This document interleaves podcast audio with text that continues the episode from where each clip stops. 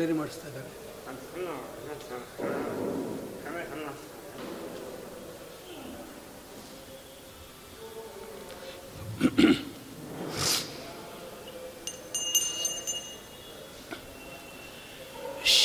श्रीगुरुभ्यो नमः हरिः ओम् परमगुरुभ्यो नमः हरिः ओम् श्रीमदानन्दतीर्थभगवत्पादाचार्यगुरुभ्यो नमः। हरिः ओम्। श्रीमद्वायुहनुमद्भीममध्वान्तर्गतरामकृष्णवेदव्यासात्मक। श्रीलक्ष्मीहयग्रीवाय नमः। हरिः वो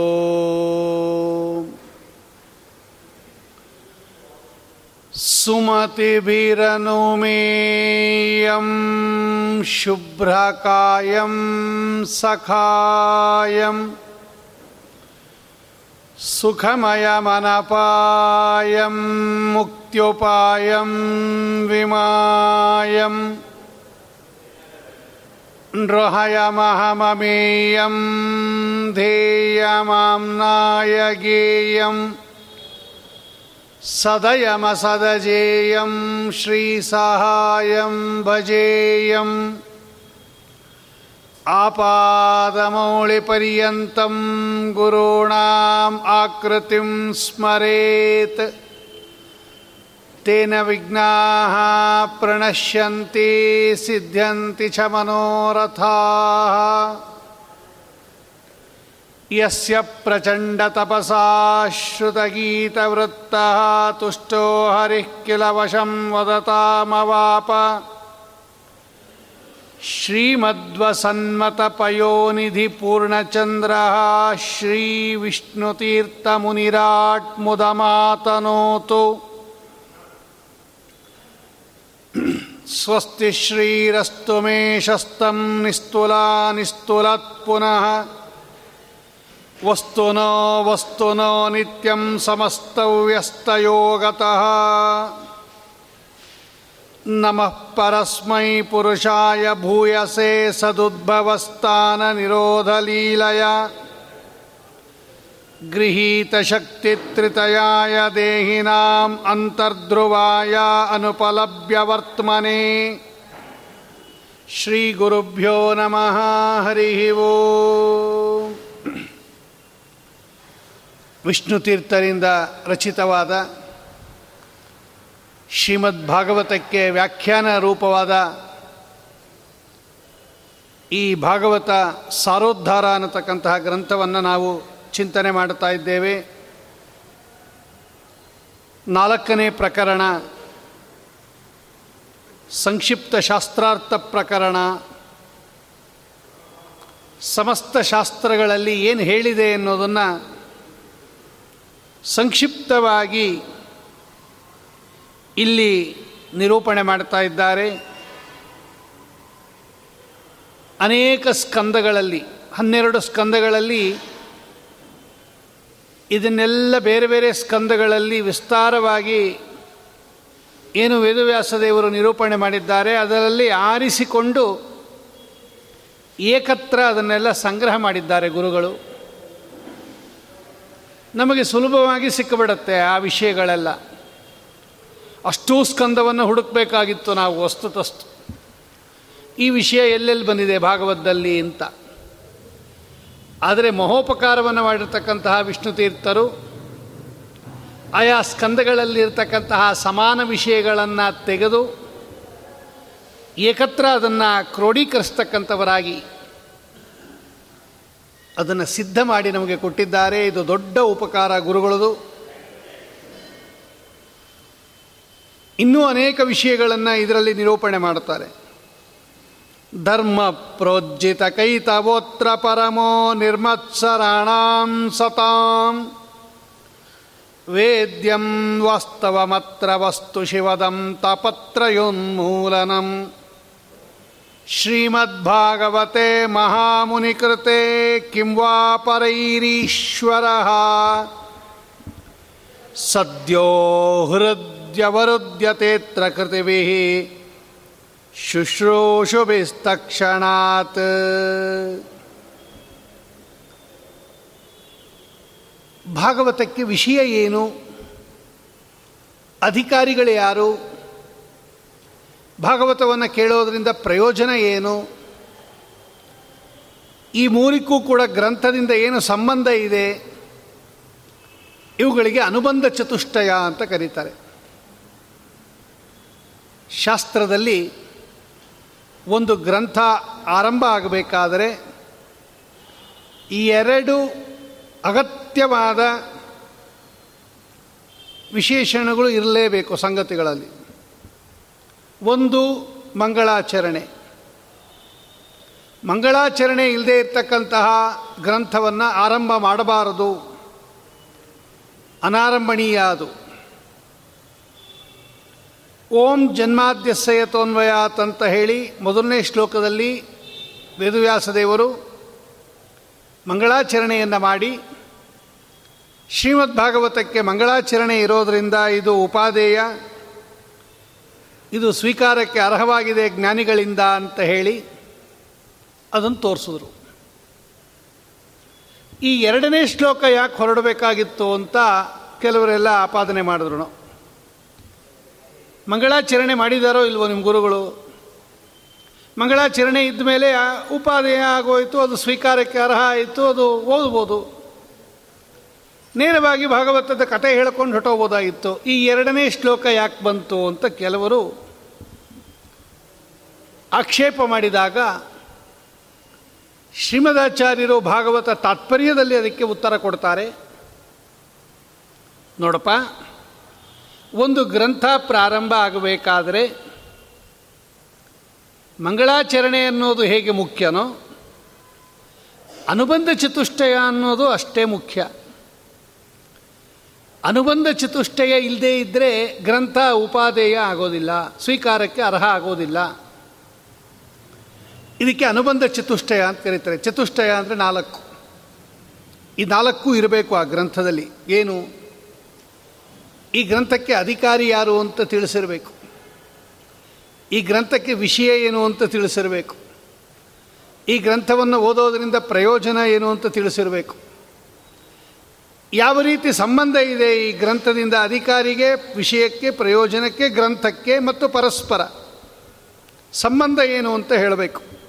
ಅಲ್ಲಿಗೆ ಅಧಿಕಾರಿ ವಿಷಯ ಪ್ರಯೋಜನ ಸಂಬಂಧ ರೂಪ ಅಧಿಕಾರ ಚತ್, ಅನುಬಂಧ ಚತುಷ್ಟಯ ಇದ್ದ ಗ್ರಂಥ, ಅದು ಉಪಾದೇಯ ಅಂತ ಅನ್ನಿಸ್ಕೊಮತ್ತೆ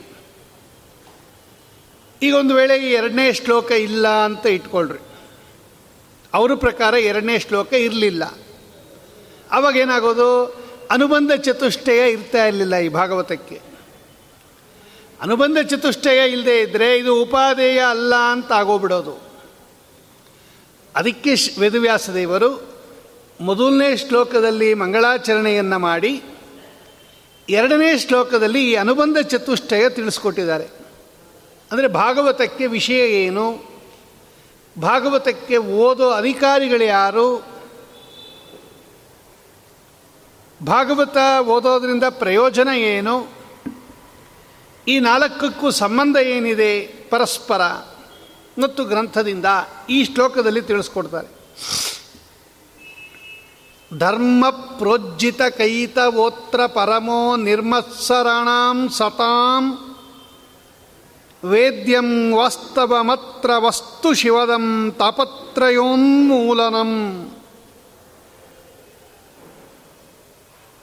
ಈ ಭಾಗವತದಲ್ಲಿ ಏನು ಹೇಳಿದೆ ಅಂತ ಮೊದಲು? ಧರ್ಮ. ನೋಡಿ ಭಾಗವತದಲ್ಲಿ ಧರ್ಮಗಳನ್ನು ಹೇಳಿದ್ದಾರೆ ವೇದವ್ಯಾಸ ದೇವರು ಅಂದರೆ, ಅವಶ್ಯವಾಗಿ ನಾವು ಜೀವನದಲ್ಲಿ ಅಳವಡಿಸಿಕೊಂಡು ಅದನ್ನು ಆಚರಿಸಬೇಕಾದ ಭಗವತ್ ಪ್ರೀತಿಕರವಾದ ಕರ್ತವ್ಯಗಳು. ಅನೇಕ ಧರ್ಮಗಳನ್ನು ನಿರೂಪಣೆ ಮಾಡ್ತಾರೆ. ಇದಕ್ಕೆಲ್ಲ ಭಾಗವತ ಧರ್ಮಗಳು ಅಂತ ಕರೀತಾರೆ. ಭಾಗವತದಲ್ಲಿ ಬರೀ ಕಥೆಗಳನ್ನು ಹೇಳಿಬಿಟ್ಟಿದ್ದಾರೆ ಕೇಳಿಬಿಟ್ರೆ ಆಗೋಯಿತು ನಮ್ಗೆ ಹೆಂಗೆ ಬೇಕೋ ಹಂಗಿರ್ಬೋದು ಅಂತ ಇಲ್ಲ. ಭಗವಂತನ ಅನುಗ್ರಹ ಆಗಬೇಕಾದ್ರೆ ಭಗವಂತ ಹೇಳಿರೋ ಧರ್ಮಗಳನ್ನು ಪ್ರಾಮಾಣಿಕವಾಗಿ ಜೀವನದಲ್ಲಿ ಅಳವಡಿಸ್ಕೋಬೇಕು. ನಮಗೆ ಎಷ್ಟು ಸಾಧ್ಯವೋ ಅಷ್ಟು ಮಾಡಬೇಕು. ನಮ್ಮಿಂದ ಈ ಧರ್ಮಗಳನ್ನು ಮಾಡಿಸುವಂಥ ನಿರಂತರ ಭಗವಂತನಲ್ಲಿ ಪ್ರಾರ್ಥನೆ ಇರಬೇಕು. ಅದಕ್ಕೆ ಬೇಕಾಗಿರ್ತಕ್ಕಂತಹ ಅನುಕೂಲತೆಗಳನ್ನು ಕೊಡುವಂತ ಅವನನ್ನು ಕೇಳಬೇಕು. ಇಂತಹ ಭಾಗವತ ಧರ್ಮಗಳನ್ನು ಜೀವನದಲ್ಲಿ ನಾವು ಅಳವಡಿಸಿಕೊಂಡು ಭಗವಂತನ ಮಂಗಳಕರವಾಗಿರ್ತಕ್ಕಂತಹ ಕಥಾದಿಗಳನ್ನು ಶ್ರವಣ ಮಾಡ್ತಾ ಇದ್ದಾಗ ಭಗವಂತ ನಮಗೆ ಅನುಗ್ರಹ ಮಾಡ್ತಾನೆ. ಧರ್ಮ ಪ್ರೋಜ್ಜಿತ ಕೈತವ. ಆದರೆ ಆ ಭಾಗವತವನ್ನು, ಅಂದರೆ ಆ ಧರ್ಮಗಳನ್ನು ಆಚರಣೆ ಮಾಡೋವಾಗ ಅಪೇಕ್ಷೆ ಇರಬಾರದು. ಅಂದರೆ ಯಾವುದೋ ಒಂದು ಬಯಕೆಯಿಂದ ಕಾಮನ ಇದರಿಂದ ಆಚರಣೆ ಮಾಡಬಾರ್ದು. ನಿಷ್ಕಾಮನಾ ಕಾರ್ಯ. ಏನೋ ಒಂದು ಅಪೇಕ್ಷೆ ಇಟ್ಕೊಂಡು ಮನಸ್ಸಿನಲ್ಲಿ, ಇದು ಮಾಡಿದರೆ ಇದಾಗತ್ತೆ, ಇದು ಮಾಡಿದ್ರೆ ಇದಾಗತ್ತೆ ಅಂತ ಇಟ್ಕೊಂಡು ಧರ್ಮವನ್ನು ಆಚರಿಸಬಾರ್ದು. ಈಗ ಧನುರ್ಮಾಸ. ಇದು ಭಗವಂತ ವಿಹಿತ ಮಾಡಿರ್ತಕ್ಕಂತಹ ಒಂದು ಮಾಸ ವಿಹಿತ ಧರ್ಮ.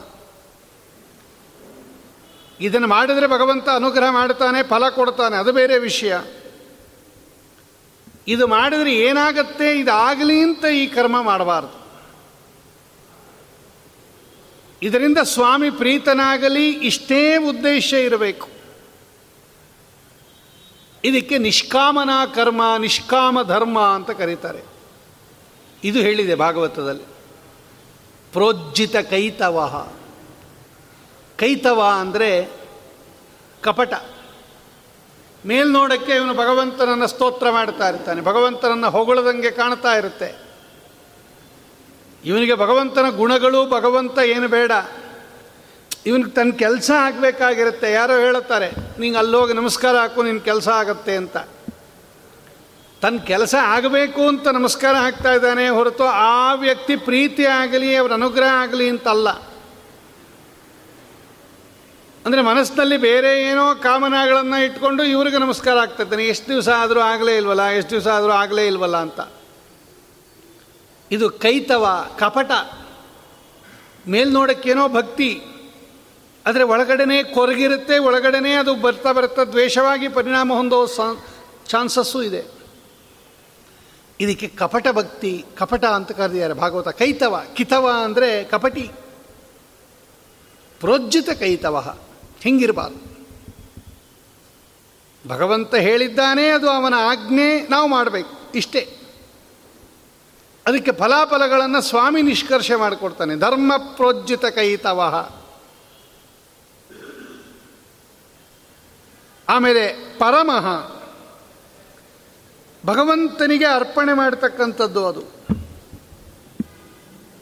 ಅಂದರೆ ನಿಷ್ಕಾಮವಾಗಿ ಭಗವದರ್ಪಣ ಬುದ್ಧಿಯಿಂದ ಶ್ರೀಹರಿ ಪ್ರೀತನಾಗಲಿ ಅಂತ ಬುದ್ಧಿಯಿಂದ ಮಾಡಬೇಕಾಗಿರ್ತಕ್ಕಂತಹ ಧರ್ಮಗಳನ್ನು ಶ್ರೀಮದ್ ಭಾಗವತದಲ್ಲಿ ಹೇಳಿದೆ. ಇದು ವಿಷಯ. ಒಂದನೇದು. ಹಾಗಾದರೆ ಭಾಗವತಕ್ಕೆ ವಿಷಯ ಬರೀ ಧರ್ಮಗಳನ್ನು ಹೇಳಿದೆ. ಹಾಗಾದರೆ ಭಗವಂತನ ಮಹಿಮೆ ಹೇಳಿಲ್ವಾ ಅಂತ ಪ್ರಶ್ನೆ ಬಂದಾಗ, ವಸ್ತು. ಅತ್ರ ವಸ್ತು. ಭಗವಂತನಿಗೆ ವಸ್ತು ಅಂತ ಕರೀತಾರೆ. ನಾ ಹಿಂದೆನೇ ಹೇಳಿದ್ದೆ. ಅಪ್ರತಿಹತವಾಗಿರೋದರಿಂದ ಭಗವಂತನಿಗೆ ವಸ್ತು ಅಂತ ಕರೀತಾರೆ. ಇನ್ನೊಂದು ಎದುರು ಶಕ್ತಿ ಇಲ್ಲ ಭಗವಂತನಿಗೆ. ನಿತ್ಯ ಅಪ್ರತಿಹತ ವಸ್ತು. ನಿತ್ಯ ಅಪ್ರತಿನಾಗಿರೋದ್ರಿಂದ ಭಗವಂತನಿಗೆ ಏನಂತ ಕರೀತಾರೆ? ವಸ್ತು. ನೋಡಿ, ಬೇರೆ ಎಲ್ಲ ವಸ್ತುಗಳಿಗೆ ಇನ್ನೊಂದು ಎದುರು ಶಕ್ತಿ ಇರುತ್ತೆ. ಇದು ಯಾವುದೋ ಒಂದು ಪದಾರ್ಥ ಇರುತ್ತೆ. ಇದು ಇನ್ನೊಂದು ಭಾರೀ ಪದಾರ್ಥ ತೊಗೊಂಬಂದು ಇದ್ರ ಮೇಲೆ ಹಾಕಿದ್ರೆ ಇದು ಒಡೆದೋಗ್ಬಿಡುತ್ತೆ. ನಾಶ ಆಗ್ಬಿಡುತ್ತೆ. ಅಂದರೆ ವಿರುದ್ಧವಾಗಿ ಅದನ್ನು ನಾಶ ಮಾಡತಕ್ಕಂತಹ ಇನ್ನೊಂದು ವಸ್ತು ಜಗತ್ತಿನಲ್ಲಿ ಇರುತ್ತೆ. ಆದರೆ ಭಗವಂತನಿಗೆ ವಸ್ತು ಅಂತ ಯಾಕೆ ಕರೀತಾರೆ ಅಂದರೆ ಎಂದೆಂದೂ ಹಾಳಾಗದೇ ಇರತಕ್ಕಂಥ, ನಾಶ ಆಗದೇ ಇರತಕ್ಕಂತಹ ಒಂದೇ ಥರ ಇರತಕ್ಕಂತಹ ವಸ್ತು ಅದು ಭಗವಂತ. ಅದಕ್ಕೆ ಭಗವಂತನಿಗೆ ವಸ್ತು ಅಂತ ಕರೀತಾರೆ. ಶ್ರೀಮದಾಚಾರ್ಯರು ಸನ್ಯಾಸ ತಗೊಳ್ಳೋ ಸಂದರ್ಭದಲ್ಲಿ ಭಗವಂತನಿಂದ ಅಪ್ಪಣೆ ತಗೋಬೇಕು ಸನ್ಯಾಸಕ್ಕೆ ಸ್ವಾಮಿ ಹತ್ರ ಅಪ್ಪಣೆ ಕೇಳಬೇಕು. ಸ್ವಾಮಿ ನಾನು ಸನ್ಯಾಸ ತಗೋತಾ ಇದ್ದೀನಿ, ಅಪ್ಪಣೆ ಕೊಡು ಅಂತ.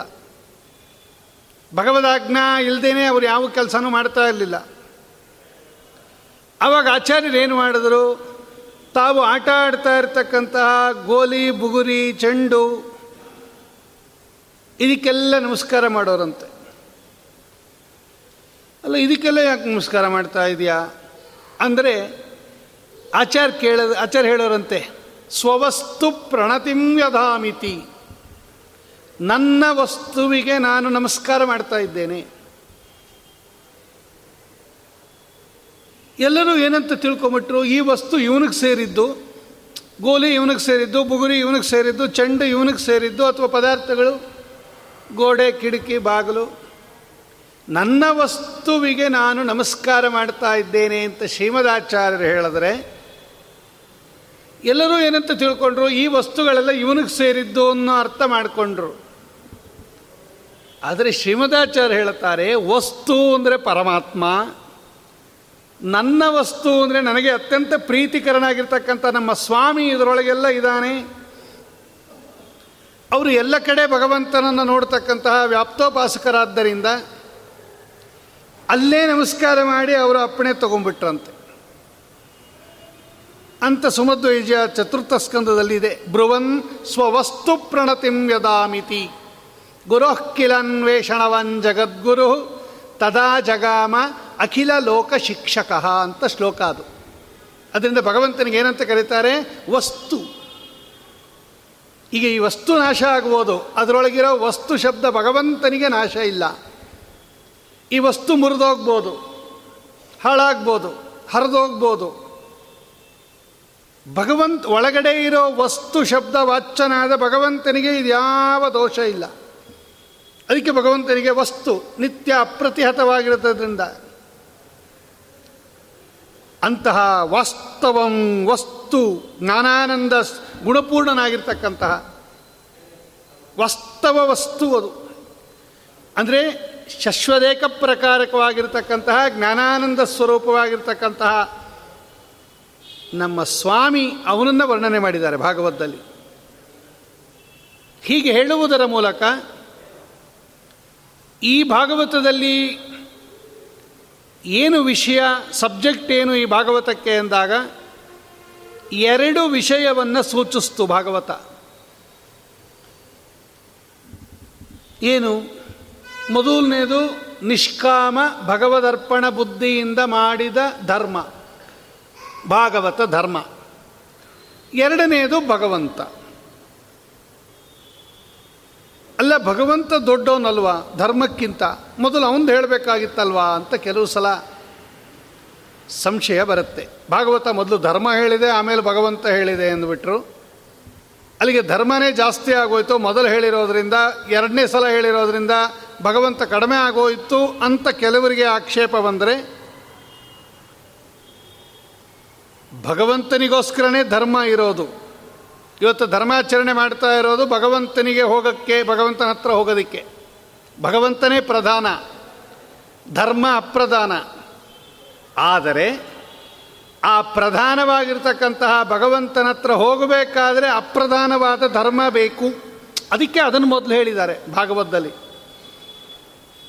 ಅದು ಪ್ರಧಾನ ಅನ್ನೋ ಉದ್ದೇಶದಿಂದ ಹೇಳಿಲ್ಲ. ಧರ್ಮ ಅಪ್ರಧಾನನೇ. ಅಂದರೆ ಸೆಕೆಂಡರಿ ಅಂತ ಅರ್ಥ ಅಪ್ರಧಾನ ಅಂದರೆ.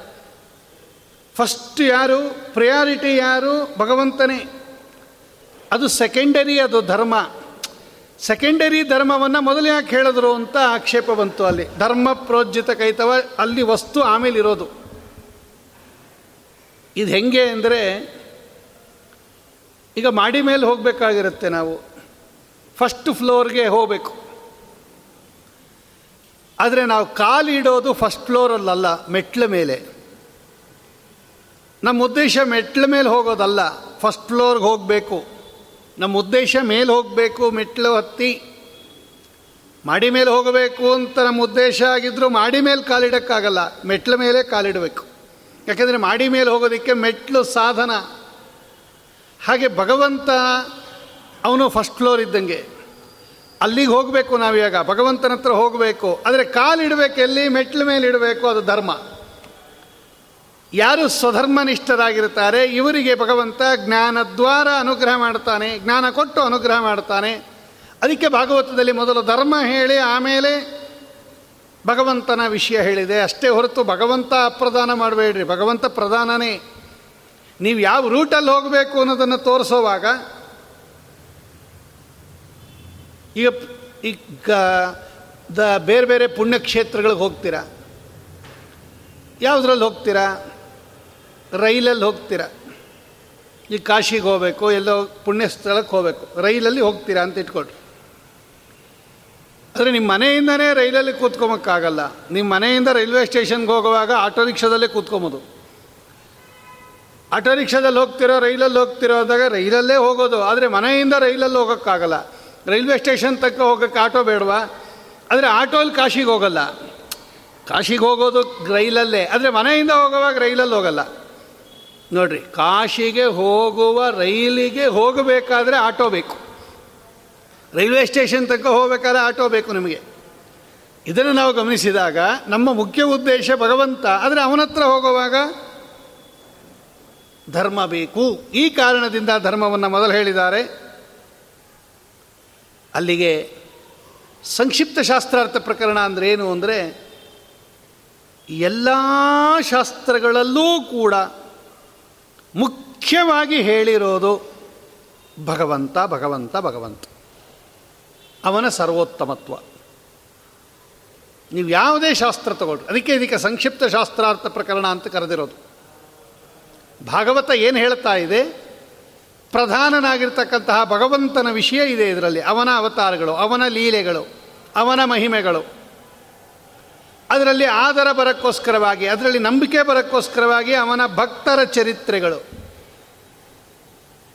ಪ್ರಹ್ಲಾದರಾಜರ ಚರಿತ್ರೆ ಧ್ರುವರಾಜರ ಚರಿತ್ರೆ, ಅಂಬರೀಷ, ಮಾರ್ಕಂಡೇಯ, ಮುಚುಕುಂದ, ಅಜಾಮಿಳ, ಮಾಂಧಾತಾದಿ ದೊಡ್ಡ ದೊಡ್ಡ ರಾಜರುಗಳು, ಭಗೀರಥ ಇವರ ಚರಿತ್ರೆಯೆಲ್ಲ ಯಾಕೆ ಬಂದಿದೆ ಅಂದರೆ ನಮಗೆ ನಂಬಿಕೆ ಬರಬೇಕಲ್ವ? ಇಂತಹ ಭಗವಂತನನ್ನು ನಾವು ಸ್ತೋತ್ರ ಮಾಡಿದರೆ ಅಥವಾ ಇಂಥ ಭಗವಂತನನ್ನು ನಾವು ಆಶ್ರಯಿಸಿದರೆ ನಮಗೆ ಫಲ ಬರುತ್ತೋ ಇಲ್ವೋ? ಅಂತ ಕೇಳಿದಾಗ ಈಗಾಗಲೇ ಫಲ ಬಂದಿರೋರನ್ನ ನಿಮಗೆ ತೋರಿಸ್ಬಿಟ್ರೆ ನಮಗೂ ನಂಬಿಕೆ ಬರುತ್ತಲ್ವ? ಅದಕ್ಕೋಸ್ಕರ ಆ ಭಗವಂತನಲ್ಲಿ ಸಂಶಯ ಇಲ್ಲದೆ ನಿಮಗೆ ದೃಢವಾದ ವಿಶ್ವಾಸ ಬರಲಿ. ಬಿಲ್ಡಿಂಗ್ ಕಟ್ಟಿಸ್ಬೇಕಾಗಿದೆ. ಕಂಟ್ರಾಕ್ಟ್ರ್ ಹತ್ರ ಹೋಗ್ತೀವಿ. ನಮಗೊಂದು ಬಿಲ್ಡಿಂಗ್ ಕಟ್ಕೊಡ್ತೀಯಪ್ಪ. ಹ್ಞೂ ಅಂತನವನು. ಅವನ ಮೇಲೆ ವಿಶ್ವಾಸ ಬರಲಿ ಅಂತಲೇ ಯಾವ್ಯಾವ ಬಿಲ್ಡಿಂಗ್ ಕಟ್ಟಿದೆಯಾ ಸ್ವಲ್ಪ ತೋರಿಸು ಅಂತೀವಿ ನಾವು. ನೀವು ಯಾವ್ಯಾವ ಬಿಲ್ಡಿಂಗ್ ಕಟ್ಟಿದೆಯಾ ಸ್ವಲ್ಪ ತೋರ್ಸಪ್ಪ. ಬನ್ನಿ ತೋರಿಸ್ತೀನಿ ಅಂತಾನೆ. ಅವನು ಒಂದು ಹತ್ತಾರು ಕಡೆ ತೋರಿಸ್ತಾನೆ. ನೋಡಿ ಇದನ್ನು ನಾನೇ ಕಟ್ಟಿದ್ದು ಇದನ್ನು ನಾನೇ ಕಟ್ಟಿದ್ದು ಇದನ್ನು ನಾನೇ ಕಟ್ಟಿದ್ದು ಅಂತ. ಅವಾಗ ಅದನ್ನೆಲ್ಲ ನೋಡ್ತೀವಿ. ಚೆನ್ನಾಗಿ ಕಟ್ಟಿದ್ದಾನೆ ಅಂದರೆ ಅವ್ನು ನಮಗೂ ಚೆನ್ನಾಗಿ ಕಟ್ಕೊಡ್ತಾನೆ ಅಂತ ಅವನ ಮೇಲೆ ನಂಬಿಕೆ ಬರುತ್ತೆ. ಇಲ್ಲ ನಿಮ್ಮದೇ ಫಸ್ಟ್ ಕಟ್ತಾ ಇರೋದು ಅಂದರೆ ಬೇಡ ಅಂತ ಇಲ್ಲ, ಇದು ಫಸ್ಟ್ ಟೈಮ್ ನಾನು ಕಟ್ತಾ ಇರೋದು ನಿಮ್ಮದೇ ಫಸ್ಟ್ ಕಟ್ತೀನಿ ಅಂದರೆ ಬೇಡಪ್ಪ. ಅವನಿನ ಯಾವುದೂ ಕಟ್ಟಿಲ್ಲ ಅಂದರೆ ಅವನಿಗೂ ಐಡಿಯಾ ಇಲ್ಲ. ಹತ್ತಾರು ಕಟ್ಟಿ ಅದನ್ನು ಫಿನಿಷ್ ಮಾಡಿದ್ದಾನೆ ಅಂದರೆ ಚೆನ್ನಾಗಿದೆ ಅಂತ ಅವನಿಗೆ ಹೆಂಗೆ ನಾವು ದೃಢವಾದ ವಿಶ್ವಾಸವನ್ನು ಇಟ್ಟು ಅವನನ್ನು ನಾವು ಆ ಕೆಲಸದಲ್ಲಿ ನಿಯೋಜನೆ ಮಾಡ್ತೀವೋ? ಶ್ರೀಮದಾಚಾರ್ಯ ಹೇಳುತ್ತಾರೆ, ವೈಷ್ಣವಾನಾಂ ಚರಿತ್ರಂತೂ ವಿಷ್ಣುದ್ರೇಕಾಯ ಕಥ್ಯತೆ. ಅದಕ್ಕೆ ಭಗವದ್ ಭಕ್ತರ ಚರಿತ್ರೆ ಬಂದಿರೋದು ಭಾಗವತದಲ್ಲಿ. ಯದ್ಯಪಿ ಭಗವಂತನೇ ಮುಖ್ಯ ಭಾಗವತಕ್ಕೆ. ಆದರೆ ಇವ್ರದ್ದೆಲ್ಲ ಯಾಕೆ ಬಂದುಬಿಡ್ತು ಮಧ್ಯದಲ್ಲಿ? ಅಂದಾಗ ಶ್ರೀಮದಾಚಾರ್ಯ ಹೇಳುತ್ತಾರೆ, ಇವರಿಗೆಲ್ಲ ಭಗವಂತ ಅನುಗ್ರಹ ಮಾಡಿದ ನೋಡ್ರಿ. ನೀವು ಕೂಡ ಭಗವಂತರನ್ನು ಶಶ್ವದೇಕ ಪ್ರಕಾರಕವಾಗಿ ಒಂದೇ ಮನಸ್ಸಿನಿಂದ ಚಿಂತನೆ ಮಾಡಿರಿ. ನಿಮಗೂ ಅನುಗ್ರಹ ಮಾಡ್ತಾನೆ ಅಂತ ತೋರ್ಸಕ್ಕೆ ಭಗವದ್ಭಕ್ತರ ಕಥಾ ಬಂದಿರೋದು. ಅಲ್ಲಿಗೆ ಭಾಗವತಕ್ಕೆ ಮುಖ್ಯ ಉದ್ದೇಶ ಏನು? ಭಗವಂತನ ಕಥಾ. ಭಗವಂತನ ಮಹಿಮೆ. ಅದಕ್ಕೆ ಭಾಗವತ ಅಂತ ಕರೆಯೋದು. ಭಾಗವತ ಅಂದರೆ ಭಗವಂತನ ಲೀಲೆ. ಭಗವಂತನ ಮಹಿಮೆ, ಭಗವಂತನ ಅವತಾರ, ಇದಕ್ಕೆಲ್ಲ ಭಾಗವತ ಅಂತ ಕರೀತಾರೆ. ಭಗವಂತನಿಗೆ ಸಂಬಂಧಪಟ್ಟದ್ದು ಅಂತ ಅರ್ಥ, ಭಾಗವತ ಅಂದರೆ. ಅವನ ಮಹಿಮೆಗಳು. ಅವನೇ ಹೇಳಿಯಾನೆ ಭಗವಂತ. ಪುರಾಮಯ ಪ್ರೋಕ್ತ ಮಜಾಯನಾಭ್ಯೆ, ಪದ್ಮೇ ನಿಷಣ್ಣಾಯ ಮಮಾದಿ ಸರ್ಗೆ ಜ್ಞಾನಂ ಪರಂ ಮನ್ಮಹಿಮಾವಭಾಸಂ ಯತ್ಸೂರಯೋ ಭಾಗವತಂ ವದಂತಿ. ಭಾಗವತ ಅಂದ್ರೇನು ಸ್ವಾಮಿ? ಮನ್ಮಹಿಮಾವಭಾಸಂ. ಸ್ವಾಮಿನೇ ಹೇಳ್ತಾನ್ರಿ, ನನ್ನ ಮಹಿಮೆ ಅದು. ಭಾಗವತ ಅಂದರೆ ಇನ್ನೇನಿಲ್ಲ, ನನ್ನ ಮಹಿಮೆ. ಅಲ್ಲ, ಈ ಶ್ಲೋಕ ಸಂಕ್ಷಿಪ್ತ ಶಾಸ್ತ್ರಾರ್ಥ ಪ್ರಕರಣದಲ್ಲಿ ಯಾಕೆ ಬಂತು ಅಂತ ಕೇಳಿದ್ರೆ, ಇಡೀ ಶಾಸ್ತ್ರಗಳ ಸಾರ ಏನು ಅಂದರೆ ಇದೆ. ಭಾಗವತದಲ್ಲಿ ಏನು ವಿಷಯನೋ, ಅದು ರಾಮಾಯಣದಲ್ಲಿ, ಮಹಾಭಾರತದಲ್ಲಿ, ವೇದಗಳಲ್ಲಿ, ಉಪನಿಷತ್ತುಗಳಲ್ಲಿ, ಬ್ರಹ್ಮಸೂತ್ರಗಳಲ್ಲಿ, ಉಳಿದ ಪುರಾಣಗಳಲ್ಲಿ, ಎಲ್ಲ ಕಡೆ ಇದೇ ವಿಷಯ ಬಂದಿರೋದು. ಆದ್ದರಿಂದ ಸಕಲ ಶಾಸ್ತ್ರಗಳಲ್ಲಿ ಏನು ವಿಷಯ ಭಗವಂತ? ಅವನ ಮಹಿಮೆ, ಅವನ ಸರ್ವೋತ್ತಮತ್ವ. ಇನ್ನೇನು ಹೇಳಿಲ್ಲ, ಬೇರೆ ಕಡೆ ಎಲ್ಲ. ಸಕಲ ವೇದಗಳು ಕೂಡ, ಸರ್ವೇ ವೇದ ಯತ್ಪದಮಾಮನಂತಿ ವೇದೈಶ್ಚ ಸರ್ವೈರಹಮೇವ ವೇದ್ಯ ವೇದಾಂತಕದ್ವೇದ ವಿದೇಹ ಚಾಹಂ. ಸ್ವಾಮಿ ಭಗವದ್ಗೀತೆಯಲ್ಲಿ ಹೇಳ್ತಾನ್ರಿ, ಕಾಟಕೋಪನಿಷತ್ತು. ಸರ್ವೇ ವೇದ ಯತ್ಪದಮಾಮನಂತಿ ಎಲ್ಲ ವೇದಗಳು ಯಾರ ಸ್ವರೂಪವನ್ನು ತಿಳಿಸ್ತಾ ಇದೆಯೋ ವೇದೈಶ್ಚ ಸರ್ವೈರಹಮೇವ ವೇದ್ಯ. ಸರ್ವೈ ವೇದ್ಯೈ ಅಹಮೇವ ವೇದ್ಯ. ಕೃಷ್ಣ ಅರ್ಜುನನಿಗೆ ಹೇಳ್ತಾನೆ ಭಗವದ್ಗೀತೆಯಲ್ಲಿ, ಎಲ್ಲ ವೇದಗಳಿಂದ ನಾನೇ ಹೇಳಲ್ಪಟ್ಟಿರೋದು, ನನ್ನ ಮಹಿಮೆ ಹೇಳಕ್ಕೆ ಹೊರಟಿರೋದು ವೇದಗಳು. ಎಷ್ಟೋ ಹೇಳಿದೆ, ಅದಕ್ಕೆ ಶಕ್ತಿ ಇದ್ದಷ್ಟು ಹೇಳಿದೆ, ಪೂರ್ತಿ ಅದು ಹೇಳಿಲ್ಲ. ಆದ್ದರಿಂದ ಮಹಾಭಾರತದಲ್ಲಿ ಏನು ಹೇಳಿದೆ, ರಾಮಾಯಣದಲ್ಲಿ ಏನು ಹೇಳಿದೆ ಉಪನಿಷತ್ತುಗಳಲ್ಲಿ ಏನು ಹೇಳಿದೆ? ವೇದದಲ್ಲಿ ಏನು ಹೇಳಿದೆ? What is the subject matter of Veda ಇದರಲ್ಲೇ ಭಿನ್ನಾಭಿಪ್ರಾಯ ನಮ್ಮ ಎಲ್ಲ ಭಿನ್ನ ಭಿನ್ನ ಚಿಂತಕರಿಗೆ. ಒಬ್ಬೊಬ್ಬರು ಒಂದೊಂದು ಹೇಳಿದರು. ವೇದಗಳಿಗೆ ಏನು ವಿಷಯ ವಿಷಯ? ಇವತ್ತು ವೇದಗಳ ಮೇಲೆ ಪುಸ್ತಕ ಎಲ್ಲ ನೋಡ್ಕೊಂಬನ್ರಿ ಎಲ್ಲ ವೇದಕ್ಕೆ ವ್ಯಾಖ್ಯಾನ ಬರೆದಿರೋರೆಲ್ಲ ಬೇರೆ ಬೇರೆ ವಿಷಯಗಳು ಹೇಳ್ಕೊಂಬಂದರು. ಇದು ವಿಷಯ ಇದು ವಿಷಯ. ಶ್ರೀಮದಾಚಾರ್ಯ ಹೇಳುತ್ತಾರೆ, ಎಲ್ಲ ವೇದಗಳಿಗೂ ಕೂಡ ಭಗವಂತನ ಸರ್ವೋತ್ತಮತ್ವವನ್ನು ಹೇಳೋದರಲ್ಲಿ ತಾತ್ಪರ್ಯ. ಅವನ ಮಹಿಮೆಯನ್ನು ಹೇಳಕ್ಕೆ ಹೊರಟಿರೋದು ವೇದಗಳು. ಕಿವ್ವಾಪರೈಹಿ ಭಾಗವತನೇ ಹೇಳುತ್ತೆ ಇನ್ನು ಬೇರೆ ವಿಷಯ ತೊಗೊಂಡೇನು ಮಾಡ್ತೀರಾ ನೀವು? ಬೇರೆ ವಿಷಯ ಯಾಕೆ? ಬೇರೆ ಫಲ ಏನು? ಮೋಕ್ಷ ಸಿಕ್ಕಿದಾಗ ಬೇರೆ ಫಲ ತೊಗೊಂಡೇನು ಮಾಡ್ತೀರಾ? ಉತ್ತಮ ಫಲ ಸಿಕ್ಕಿದಾಗ ಕೆಳಗಡೆ ತೊಗೊಂಡೇನು ಮಾಡ್ತೀರಾ? ಈ ಅರ್ಥ ಕಾಮಗಳಿಂದ ಏನು ಪ್ರಯೋಜನ? ನಿಜವಾದ ಪ್ರಯೋಜನ ಯಾವುದು? ಮೋಕ್ಷ. ಶಿವದಂ. ನಮಗೆ ಮೋಕ್ಷ ಕೊಡುವಂಥ ಗ್ರಂಥ ಬೇಕೇ ಹೊರತು ಬೇರೆ ಇನ್ನೇನೋ ಕೊಡುತ್ತೆ ಅಂದರೆ ಇದಕ್ಕೆ ಯಾಕೆ ಬರಬೇಕು? ಬೇರೆ ಇದರಿಂದಲೇ ಅದನ್ನು ಸಂಪಾದಿಸ್ಕೋಬೋದಲ್ವಾ? ಇಲ್ಲ ಭಾಗವತ ಕೇಳಿ ದುಡ್ಡು ಬರುತ್ತೆ ಅಂದರೆ ಕೆಲಸಕ್ಕೆ ಹೋದರೆ ದುಡ್ಡು ಬರಲ್ವಾ? ಭಾಗವತಕ್ಕೆ ಯಾಕೆ ಬರಬೇಕು? ಆದರೆ ಬೇರೆ ಯಾವುದರಿಂದಲೂ ಬರದೇ ಇರತಕ್ಕಂತಹ ಕೇವಲ ಭಗವನ್ನಿಷ್ಠವಾಗಿರ್ತಕ್ಕಂತಹ ಅನುಗ್ರಹ, ಅದು ಮೋಕ್ಷ. ಫ್ಯಾಕ್ಟ್ರಿಗೆ ಹೋದರೆ ಮೋಕ್ಷ ಕೊಡೋದಿಲ್ಲ. ದುಡ್ಡು ಕೊಡ್ಬೋದು, ಆಹಾರ ಕೊಡ್ಬೋದು, ಬಟ್ಟೆ ಕೊಡ್ಬೋದು, ಆರೋಗ್ಯಕ್ಕೆ ಸಹಾಯ ಮಾಡ್ಬೋದು. ಮೋಕ್ಷ ಕೇವಲ ಭಗವನ್ನಿಷ್ಠ ಧರ್ಮ, ಅದು ತನ್ನಿಷ್ಟಸ್ಯ ಮೋಕ್ಷ ಉಪದೇಶಾತ್ ತರತಿ ಶೋಕಂ ಆತ್ಮವಿತ್. ಬ್ರಹ್ಮವಿದಾಪ್ನೋತಿ ಪರಂ. ತಮೇವೇಕಂ ಜಾನತ ಆತ್ಮಾನಮ್ಮನ್ಯಾವಾಚೋ ವಿಮುಂಚತ. ಪುಂಖಾನುಪುಂಖವಾಗಿ ಕೊಡ್ತಾರೆ ಶ್ರೀಮದಾಚಾರ್ಯರು. ಆದ್ದರಿಂದ ನಮಗೆಲ್ಲ ಬೇಕಾಗಿರೋದು ಮೋಕ್ಷ. ನಿತ್ಯ ಸುಖದ ತಾಣ ಅದು. ದುಃಖದ ಸಂಬಂಧನೇ ಇಲ್ತಕ್ಕಂತಹ ಶಾಶ್ವತ ಸುಖದ ತಾಣ. ಯಾವ ಕಾಲಕ್ಕೂ ಆ ಸುಖ ಹೋಗ್ಕೂಡ್ದು. ಅದ್ರ ಜೊತೆ ದುಃಖ ಮಿಕ್ಸ್ ಆಗಿರ್ಕೂಡ್ದು. ಶುದ್ಧವಾದ ಸ್ವರೂಪದಲ್ಲೇ ಇರತಕ್ಕಂತಹ, ಸಜ್ಜೀವ ರಾಶಿಗಳ ಸ್ವರೂಪದಲ್ಲೇ ಇರತಕ್ಕಂತಹ, ಒಳಗೆ ಇರತಕ್ಕಂತಹ ಕಲಬೆರಿಕೆ ಇಲ್ಲದ, ಶಾಶ್ವತವಾದ ಸುಖ ಅನುಭವ ಆಗಬೇಕು ನಮಗೆ. ಇದು ಭಗವದ್ ಅನುಗ್ರಹದಿಂದ ಮಾತ್ರ ಸಾಧ್ಯ. ಅದು ಆಗದೇ ಇರೋಂಗೆ ಒಂದು ಆವರಣ ಹಾಕಿದ್ದಾನೆ ಭಗವಂತ. ಅದು ತೆಗೆಯೋ ತನಕ ಯದ್ಯಪಿ ನಮ್ಮ ಒಳಗೆ ಇದೆ, ಅದು ಸ್ವರೂಪದಲ್ಲೇ ಇದೆ ಸುಖ. ಅದನ್ನು ನಾವು ಅನುಭವಿಸೋಕ್ಕಾಗೋದಿಲ್ಲ. ಸ್ವರೂಪ, ಆನಂದ, ಆವಿರ್ಭಾವ. ಮೋಕ್ಷ ಅಂದ್ರೆ ಏನು? ಮಧ್ವಮತದಲ್ಲಿ. ಸ್ವರೂಪಾನಂದ, ಆವಿರ್ಭಾವನೇ ಮೋಕ್ಷ. ಈ ಆವಿರ್ಭಾವ ಆಗಬೇಕಾದ್ರೆ ಅದಕ್ಕಿರ್ತಕ್ಕಂಥ ಅಡೆತಡೆಗಳೆಲ್ಲ ಹೋಗಬೇಕು. ಆ ಅಡ್ಡಿ ಮಾಡಿರೋನೇ ಭಗವಂತ. ಅವನದೊಂದು ಆವರಣ ಇದೆ ಭಗವಂತರದ್ದು ಭಗವದ್ ಇಚ್ಛಾರೂಪ ಆವರಣ. ಅದನ್ನು ಅವನೇ ತೆಗಿಬೇಕು.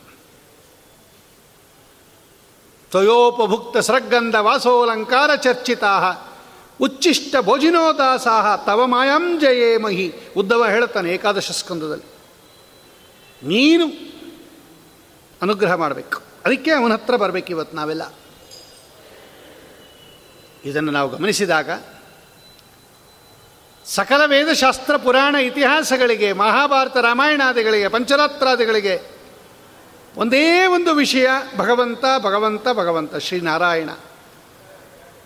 ಉಳಿದ ಬೇರೆ ಎಲ್ಲ ವಿಷಯಗಳೆಲ್ಲ ಅವನ ಜ್ಞಾನ ಚೆನ್ನಾಗಾಗಲಿ ಅಂತ ಅದೆಲ್ಲ ಸಪೋರ್ಟಿಂಗ್ ಅಷ್ಟೇ. ಆ ಕಥೆಗಳೆಲ್ಲ ಸಪೋರ್ಟಿಂಗ್ ಅಷ್ಟೇ. ಭಾಗವತದಲ್ಲಿ ಏನು ಹೇಳಿದೆ ಅಂದರೆ ಧ್ರುವನ್ ಚರಿತ್ರೆ ಹೇಳಿದೆ ಅನ್ನಬಾರ್ದು ಭಗವಂತನ ಮಹಿಮೆ ಹೇಳಿದೆ ಅಂತಲೇ ಹೇಳಬೇಕು. ಹಾಗಾದರೆ ಧ್ರುವರ ಚರಿತ್ರೆ ಯಾಕೆ ಬಂತು, ಪ್ರಹ್ಲಾದರ ಚರಿತ್ರೆ ಯಾಕೆ ಬಂತು ಅಂದರೆ ನಮಗೆ ಭಗವಂತನ ಮಹಿಮೆಯಲ್ಲಿ ಶ್ರದ್ಧೆ ಬರಬೇಕು, ಆಸಕ್ತಿ ಬರಬೇಕು, ನಂಬಿಕೆ ಬರಬೇಕು. ಅದಕ್ಕೋಸ್ಕರ ಈ ಭಗವದ್ಭಕ್ತರ ಕಥೆಗಳು. ಭಗವದ್ಗೀತೆಯಲ್ಲಿ ಕೃಷ್ಣ ಒಂದು ಮಾತಾಡ್ತಾನೆ. ಶ್ರೀಮದಾಚಾರ್ಯರು ಅದನ್ನು ಉದಾಹರಣೆ ಮಾಡ್ತಾರೆ ಮಾಯಾವಾದ ಖಂಡನ ಅಂತ ಅವರ ಗ್ರಂಥ.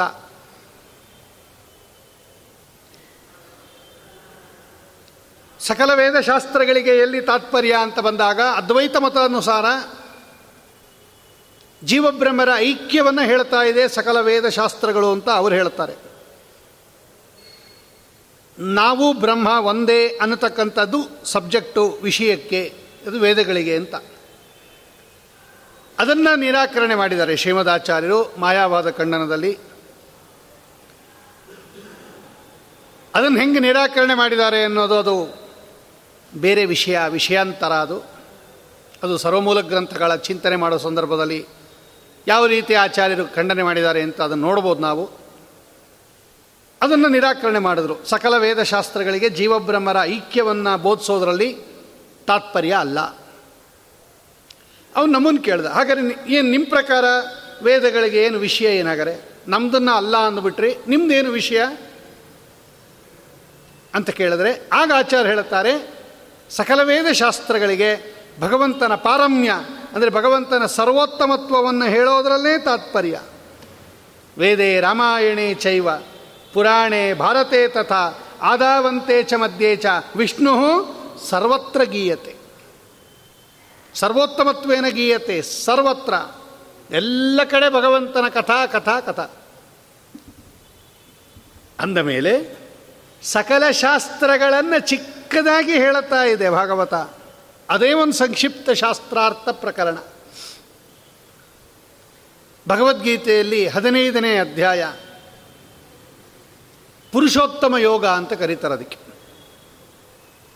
ಸಾರಭೂತವಾದ ಅಧ್ಯಾಯ ಅದು ಅಂತ ಶ್ರೀಮದಾಚಾರ್ಯ ಹೇಳುತ್ತಾರೆ. ಹದಿನೈದನೇ ಅಧ್ಯಾಯ. ಪ್ರತಿದಿನ ಅದನ್ನು ಪಾರಾಯಣ ಮಾಡಬೇಕು. ಇಪ್ಪತ್ತೇ ಶ್ಲೋಕ ಇರೋದು ಅದರಲ್ಲಿ ಚಿಕ್ಕದಾಗಿದೆ ಅದು. ಇಪ್ಪತ್ತೇ ಶ್ಲೋಕ. ಆ ಇಪ್ಪತ್ತು ಶ್ಲೋಕ ಹೇಳಕ್ಕೂ ಟೈಮ್ ಇಲ್ಲ ಅಂದರೆ ಕಡೆ ಐದು ಶ್ಲೋಕ ಹೇಳ್ರಿ. ಕಡೆ ಐದು ಶ್ಲೋಕ. ದ್ವಾವಿಮೌ ಪುರುಷೌ ಲೋಕೆ. ಕ್ಷರಶ್ಚ, ಅಕ್ಷರ ಏವ ಚ. ಕ್ಷರಸ್ಸರ್ವಾಣಿ ಭೂತಾನಿ. ಕೂಟಸ್ಥಃ ಅಕ್ಷರ ಉಚ್ಚತೆ. ಉತ್ತಮ ಪುರುಷಸ್ತ್ವನ್ಯ ಪರಮಾತ್ಮೇತ್ಯುದಾಹೃತ. ಯೋ ಲೋಕತ್ರಯಮಾವಿಶ್ಯ ಬಿಭರ್ತಿ ಅವ್ಯಯ ಈಶ್ವರ. ಯಸ್ಮಾಕ್ಷರಮತೀತೋಹಂ ಅಕ್ಷರಾದಪಿ ಚೋತ್ತಮ. ಅತೋಸ್ಮಿ ಲೋಕೆ ವೇದೇ ಚ ಪ್ರತೀತಃ ಪುರುಷೋತ್ತಮ. ಯೋಮಾಮೇವಮ ಸಮ್ಮೂಢೋ ಜಾನಾತಿ ಪುರುಷೋತ್ತಮಂ ಸ ಸರ್ವವಿದ್ಭಜತಿ ಮಾಂ ಸರ್ವಭಾವೇನ ಭಾರತ. ಇತಿ ಗುಹ್ಯತಮಂ ಶಾಸ್ತ್ರಂ ಇದಮುಕ್ತಂ ಮಯಾನಗ ಏತದ್ಬುದ್ವಾ ಬುದ್ಧಿಮಾನ್ ಸ್ಯಾತ್ ಕೃತಕೃತ್ಯಶ್ಚ ಭಾರತ. ಐದು ಶ್ಲೋಕ ನೋಡ್ರಿ ಇದು.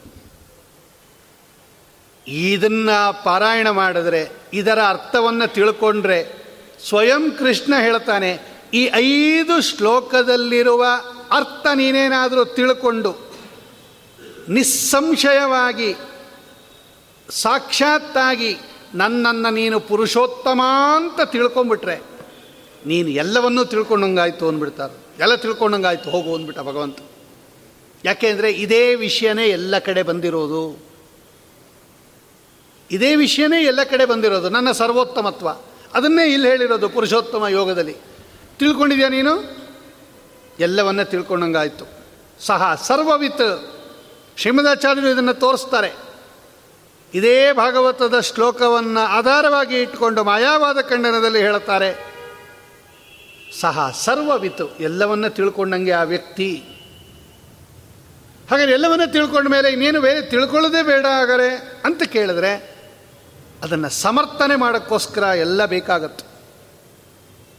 ಅದರ ಜ್ಞಾನ ಆಗಬೇಕಲ್ಲ. ಯಾವ್ಯಾವ ರೀತಿಯಲ್ಲಿ ಪ್ರತಿಪಾದನೆ ಮಾಡಿದೆ ಯಾವ್ಯಾವ ಶಾಸ್ತ್ರದಲ್ಲಿ? ಆದ್ದರಿಂದ ಈ ಶೋ, ಈ ಶ್ಲೋಕ ಯಾಕೆ ಬಂತು? ಭಾಗವತ ದ್ವಿತೀಯ ಪ್ರಥಮ ಸ್ಕಂದದ ಎರಡನೇ ಶ್ಲೋಕ ಇದು. ಸ್ಟಾರ್ಟಿಂಗಿಂದ ಎರಡನೇ ಶ್ಲೋಕ ಇದು ಧರ್ಮ ಪ್ರೋಜಿತ ಕೈತವ. ಅದು ಏನು ಸಬ್ಜೆಕ್ಟು ಭಾಗವತಕ್ಕೆ ಎಂದಾಗ ಅದನ್ನು ನಿರೂಪಣೆ ಮಾಡಿ ತೋರಿಸ್ತಾ ಇದ್ದಾರೆ ಅಂತ ಹೇಳಿ. ಅದಕ್ಕೆ ಸಂಕ್ಷಿಪ್ತ ಶಾಸ್ತ್ರಾರ್ಥ ಪ್ರಕರಣದಲ್ಲಿ ಅದನ್ನು ಹಾಕಿ. ಇನ್ನು ಭಾಗವತ ಚತುರ್ಥ ಸ್ಕಂದದಲ್ಲಿ ವಿಷ್ಣು ತೀರ್ಥರು ಸ್ವೀಕಾರ ಮಾಡಿರೋ ಮುಂದಿನ ಶ್ಲೋಕ ನಾಲ್ಕನೇ ಸ್ಕಂದ. ಅವರೆಲ್ಲ ಹಿಂಗೆ ಜಂಪ್ ಮಾಡಿದ್ದಾರೆ ಅವ್ರ ಶ್ಲೋಕಗಳು. ಹತ್ತನೇ ಹತ್ತನೇ ಸ್ಕಂದ ನಿನ್ನೆ ನೋಡಿದ್ವಿ, ಗರ್ಭಸ್ತುತಿ. ಅಲ್ಲಿಂದ ಮೊದಲನೇ ಸ್ಕಂದಕ್ಕೆ ಬಂದರು. ಈಗ ತಿರ್ಗಾ ನಾಲ್ಕನೇ ಸ್ಕಂದಕ್ಕೆ ಹೋಗ್ತಾ ಇದ್ದಾರೆ.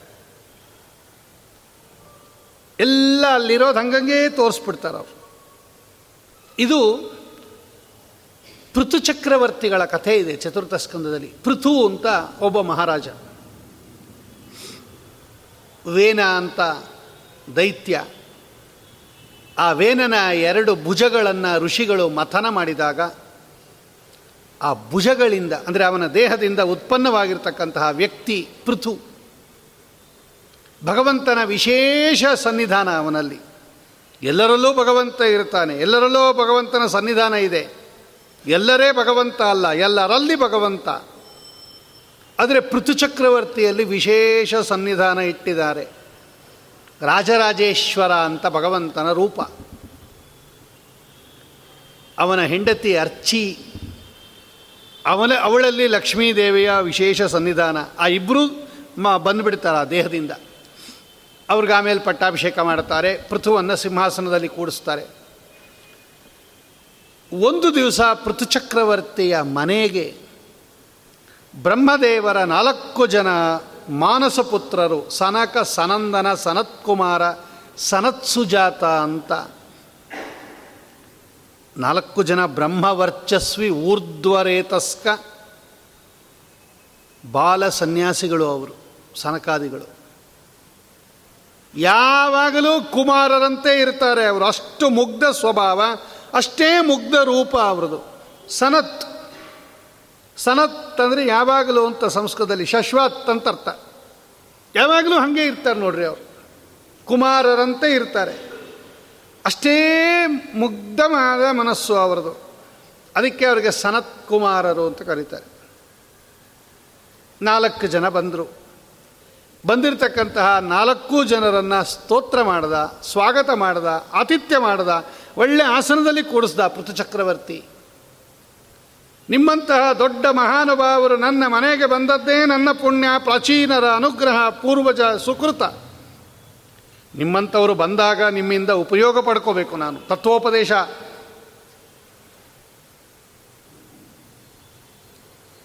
ನೀರು ಬಂತು ಅಂದರೆ ಎಲ್ಲ ಕೆಲಸ ಬಿಟ್ಟು ನೀರು ಹಿಡ್ಕೋತಾರೆ ಹೆಣ್ಣು ಮಕ್ಕಳು. ಎಲ್ಲಿ ನಿಲ್ಲಿಸ್ಬಿಡ್ತಾನೋ ಮೊದಲು, ಆಮೇಲೆ ಹಿಡ್ಕೊಂಬಿಡು, ಮಿಕ್ಕಿದ ಆಮೇಲೆ ಮಾಡಿದ್ರಾಯ್ತು ಅಂತ. ಯಾವುದಾದ್ರೂ ಒಂದು ಪದಾರ್ಥ ಅಪರೂಪದ್ದು ಬಂದಿದೆ ಅಂದರೆ ಮೊದಲು ಅದಕ್ಕೆ ಪ್ರಿಯಾರಿಟಿ ಕೊಡ್ತೀವಿ ನೋಡ್ರಿ. ಅಂಥದ್ರಲ್ಲಿ ತುಂಬ ಪ್ರಿಯಾರಿಟಿ ಕೊಡಬೇಕಾಗಿರ್ತಕ್ಕಂತಹ ವಸ್ತು ಅಂದರೆ ಜ್ಞಾನ. ಅದು ಅಷ್ಟು ಸುಲಭವಾಗಿ ಸಿಗೋದಿಲ್ಲ. ಅದರಲ್ಲೂ ಭಗವಂತನ ಜ್ಞಾನ. ಮಹಾ ಕಷ್ಟ ಅದು.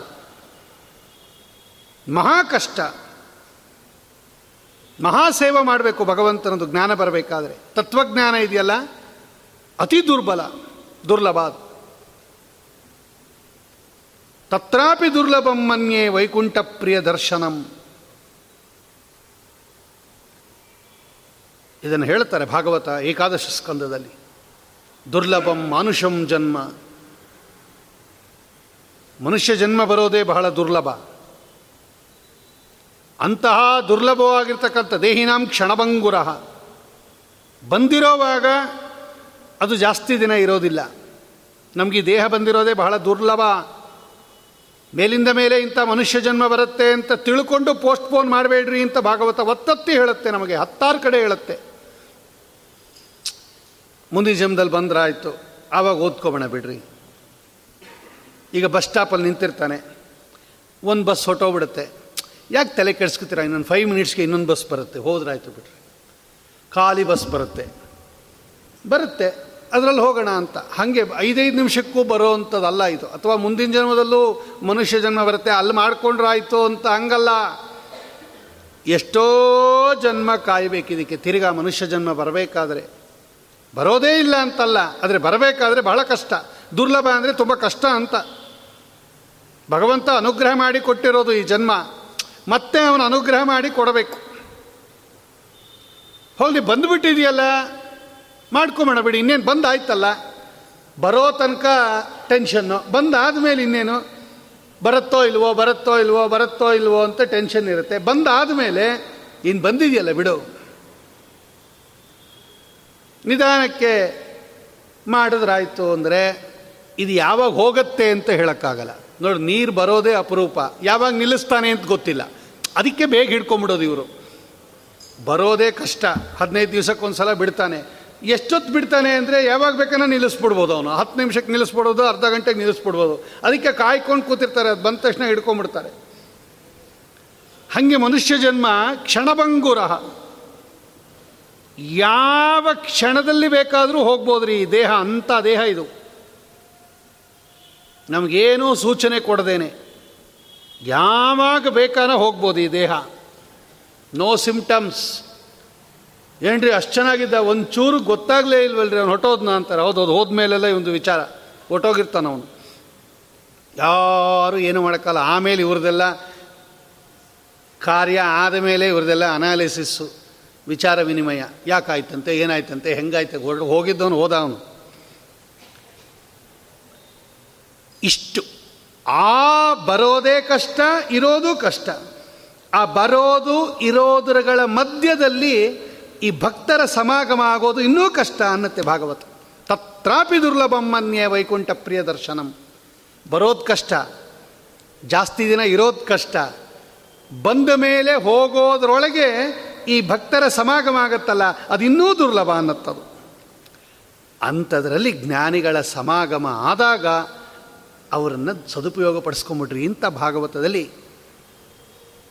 ಸತ್ರಯಾಗಕ್ಕೆ ಜಯಂತೆಯರು ಬಂದಾಗ ನಿಮಿಚಕ್ರವರ್ತಿ ಏಕಾದಶ ಸ್ಕಂದದಲ್ಲಿ ಮಾತಾಡ್ತಾನೆ. ಭಾಗವತದಲ್ಲೇ ಇರೋದೇ ಇದು. ಅದೇ ರೀತಿ ಪೃಥುಚಕ್ರವರ್ತಿಗಳ ಮನೆಗೆ ಮಹಾಜ್ಞಾನಿಗಳ್ರಿ ಇವರು ನಾಲ್ಕು ಜನ ಬ್ರಹ್ಮಮಾನಸ ಪುತ್ರರು. ಇವರು ಬಂದರು.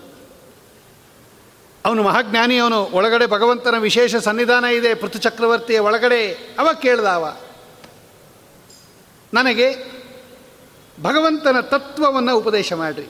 ಯಥಾರ್ಥ ಜ್ಞಾನವನ್ನು ಉಪದೇಶ ಮಾಡಿರಿ. ನೀವೆಲ್ಲ ಬಂದಿರೋದೇ ಬಹಳ ಪುಣ್ಯ ನಂದು ಅಂತ ಕೇಳಿದಾಗ ಅವನ ಮೇಲೆ ಬಹಳ ಪ್ರೀತಿಯಿಂದ, ಮೊದಲೇ ಭಗವಂತ ಹೇಳಿರ್ತಾನೆ ಅವರಿಗೆ, ನಿಮ್ಮ ಮನೆಗೆ ಸನಕಾದಿಗಳು ಬರ್ತಾರೆ. ಅವರಿಂದ ನನ್ನ ವಿಷಯವನ್ನು ಶ್ರವಣ ಮಾಡುವಂಥ ಸ್ವಾಮಿ ಹೇಳಿರ್ತಾನೆ, ಬರ್ತಾರೆ. ಆಗ ಕೇಳ್ತಾನೆ ಅವನು, ಭಗವತ್ ತತ್ವ ಹೇಳ್ರಿ ಇಂದಾಗ ದೊಡ್ಡದಾಗಿ ಸ್ವಾಮಿಯ ಮಹಿಮೆ ಹೇಳಿ ಅಲ್ಲೊಂದು ಶ್ಲೋಕ ಇದೆ. ಶಾಸ್ತ್ರೇಶ್ವಿಯಾನೇವ ಸುನಿಶ್ಚಿತೋ ನೃಣ, ಕ್ಷೇಮಸ್ಯ ಸಮ್ಯಗ್ ವಿಮೃಶೇಷು ಹೇತು ಅಸಂಗ ಆತ್ಮವ್ಯತಿರಿಕ್ತ ವಸ್ತುನಿ, ದೃಢಾರತಿ ಬ್ರಹ್ಮಣಿ ನಿರ್ಗುಣೇಚಯ ನೋಡ್ರಿ. ಇಷ್ಟು ಹೇಳ್ತಾರವ್ರು ಶಾಸ್ತ್ರೇಶ್ವಿಯಾನೇಶು ಸುನಿಶ್ಚಿತ ನೃಣಾಂ ಕ್ಷೇಮಸ್ಯ. ಶಾಸ್ತ್ರಗಳಲ್ಲಿ ಚೆನ್ನಾಗಿ ನಿಶ್ಚಯ ಮಾಡಿ ಇಷ್ಟೇ ಹೇಳಿದೆ. ಯಾತಕ್ಕೆ? ನೃಣಾಂ ಕ್ಷೇಮಸ್ಯ. ನಿಮಗೆಲ್ಲ ಶ್ರೇಯಸ್ಸಾಗಬೇಕಲ್ವಾ? ಶ್ರೇಯಸ್ಸು ಅಂದರೆ ಮೋಕ್ಷ. ನಿಮಗೆ ಮೋಕ್ಷ ಆಗಬೇಕು ಅಂದರೆ ಏನು ಮಾಡಬೇಕು ಅಂತ ಪ್ರಶ್ನೆ ಬಂದಾಗ ಶಾಸ್ತ್ರದಲ್ಲಿ ವಿಚಾರ ಮಾಡಿ ಮಾಡಿ ಮಾಡಿ ಮಾಡಿ ಮಾಡಿ ಇಷ್ಟನ್ನು ಕೊಡೆಗೆ ತೆಕ್ಕೊಡ್ತು ಶಾಸ್ತ್ರ. ಏನು? ಅಸಂಗ ಆತ್ಮವು ವ್ಯತಿರಿಕ್ತ ವಸ್ತುನಿ ಮೊದಲನೇದು. ದೃಢಾರತಿ ಬ್ರಹ್ಮಣಿ ನಿರ್ಗುಣೇಚಯ. ಎರಡು ವಿಷಯ ತೆಕ್ಕೊಡ್ತು ನೋಡ್ರಿ. ಮಥನ ಮಾಡಿ ಮಾಡಿ ಮಾಡಿ ಮಾಡಿ ಮಾಡಿ. ನಮಗೆ ಮೋಕ್ಷ ಆಗಬೇಕು ನಾವೇನು ಮಾಡಬೇಕು ಅಂತ ಪ್ರಶ್ನೆ ಇಟ್ವಿ ನಾವು ಶಾಸ್ತ್ರದ ಮುಂದೆ. ಆ ಶಾಸ್ತ್ರ ಒಳಗಡೆ ಚೆನ್ನಾಗಿ ಈಗ ಕಂಪ್ಯೂಟ್ರಲ್ಲಿ ಏನು ಬೇಕಾಗಿದೆಯೋ ಇಂಥದ್ದು ಕೊಡು ಅಂತ ಒಂದು ಬಟನ್ ಒತ್ತುತ್ತೀವಿ. ಸರ್ಚ್ ಎಂಜಿನ್ ಅಂತ ಕರೀತಾರೆ ಅದಕ್ಕೆ. ನಿಂಗೆ ಏನೋ ಬೇಕಾಗಿದೆ ಕಂಪ್ಯೂಟ್ರಲ್ಲಿ.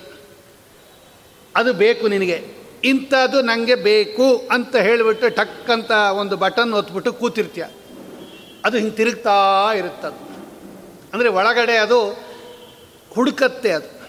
ಆ ಮ್ಯಾಟ್ರ್ ಹುಡುಕತ್ತೆ, ಸ್ಟೋರ್ ಮಾಡಿರೋದ್ರಲ್ಲಿ ಈ ವಿಷಯ ಎಲ್ಲಿದೆ, ಅದರಲ್ಲಿ ಇಷ್ಟಿರುತ್ತೆ.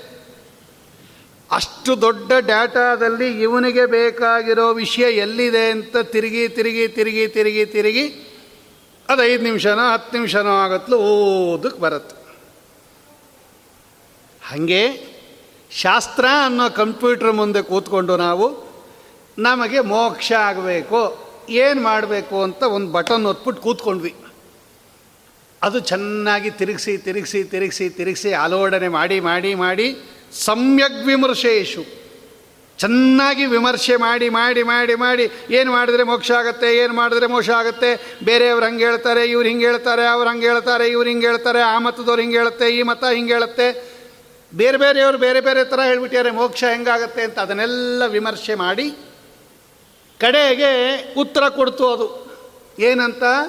ಅಸಂಗ ಆತ್ಮ ವ್ಯತಿರಿಕ್ತ ವಸ್ತುನಿ ದೃಢಾರತಿ ಬ್ರಹ್ಮಣಿ ನಿರ್ಗುಣೇಚಯ ಎರಡು ಸಾಲಿನ ಇನ್ಫಾರ್ಮೇಷನ್ ಕೊಡ್ತು ನೋಡ್ರಿ. ನಿಮಗೆ ಮೋಕ್ಷ ಆಗಬೇಕು ಅಂದರೆ ಅಸಂಗ ಆತ್ಮ ವ್ಯತಿರಿಕ್ತ ವಸ್ತುನಿ. ವ್ಯತಿರಿಕ್ತ ಅಂದರೆ ಬೇರೆ ಅಂತ ಅರ್ಥ ಸಂಸ್ಕೃತದಲ್ಲಿ.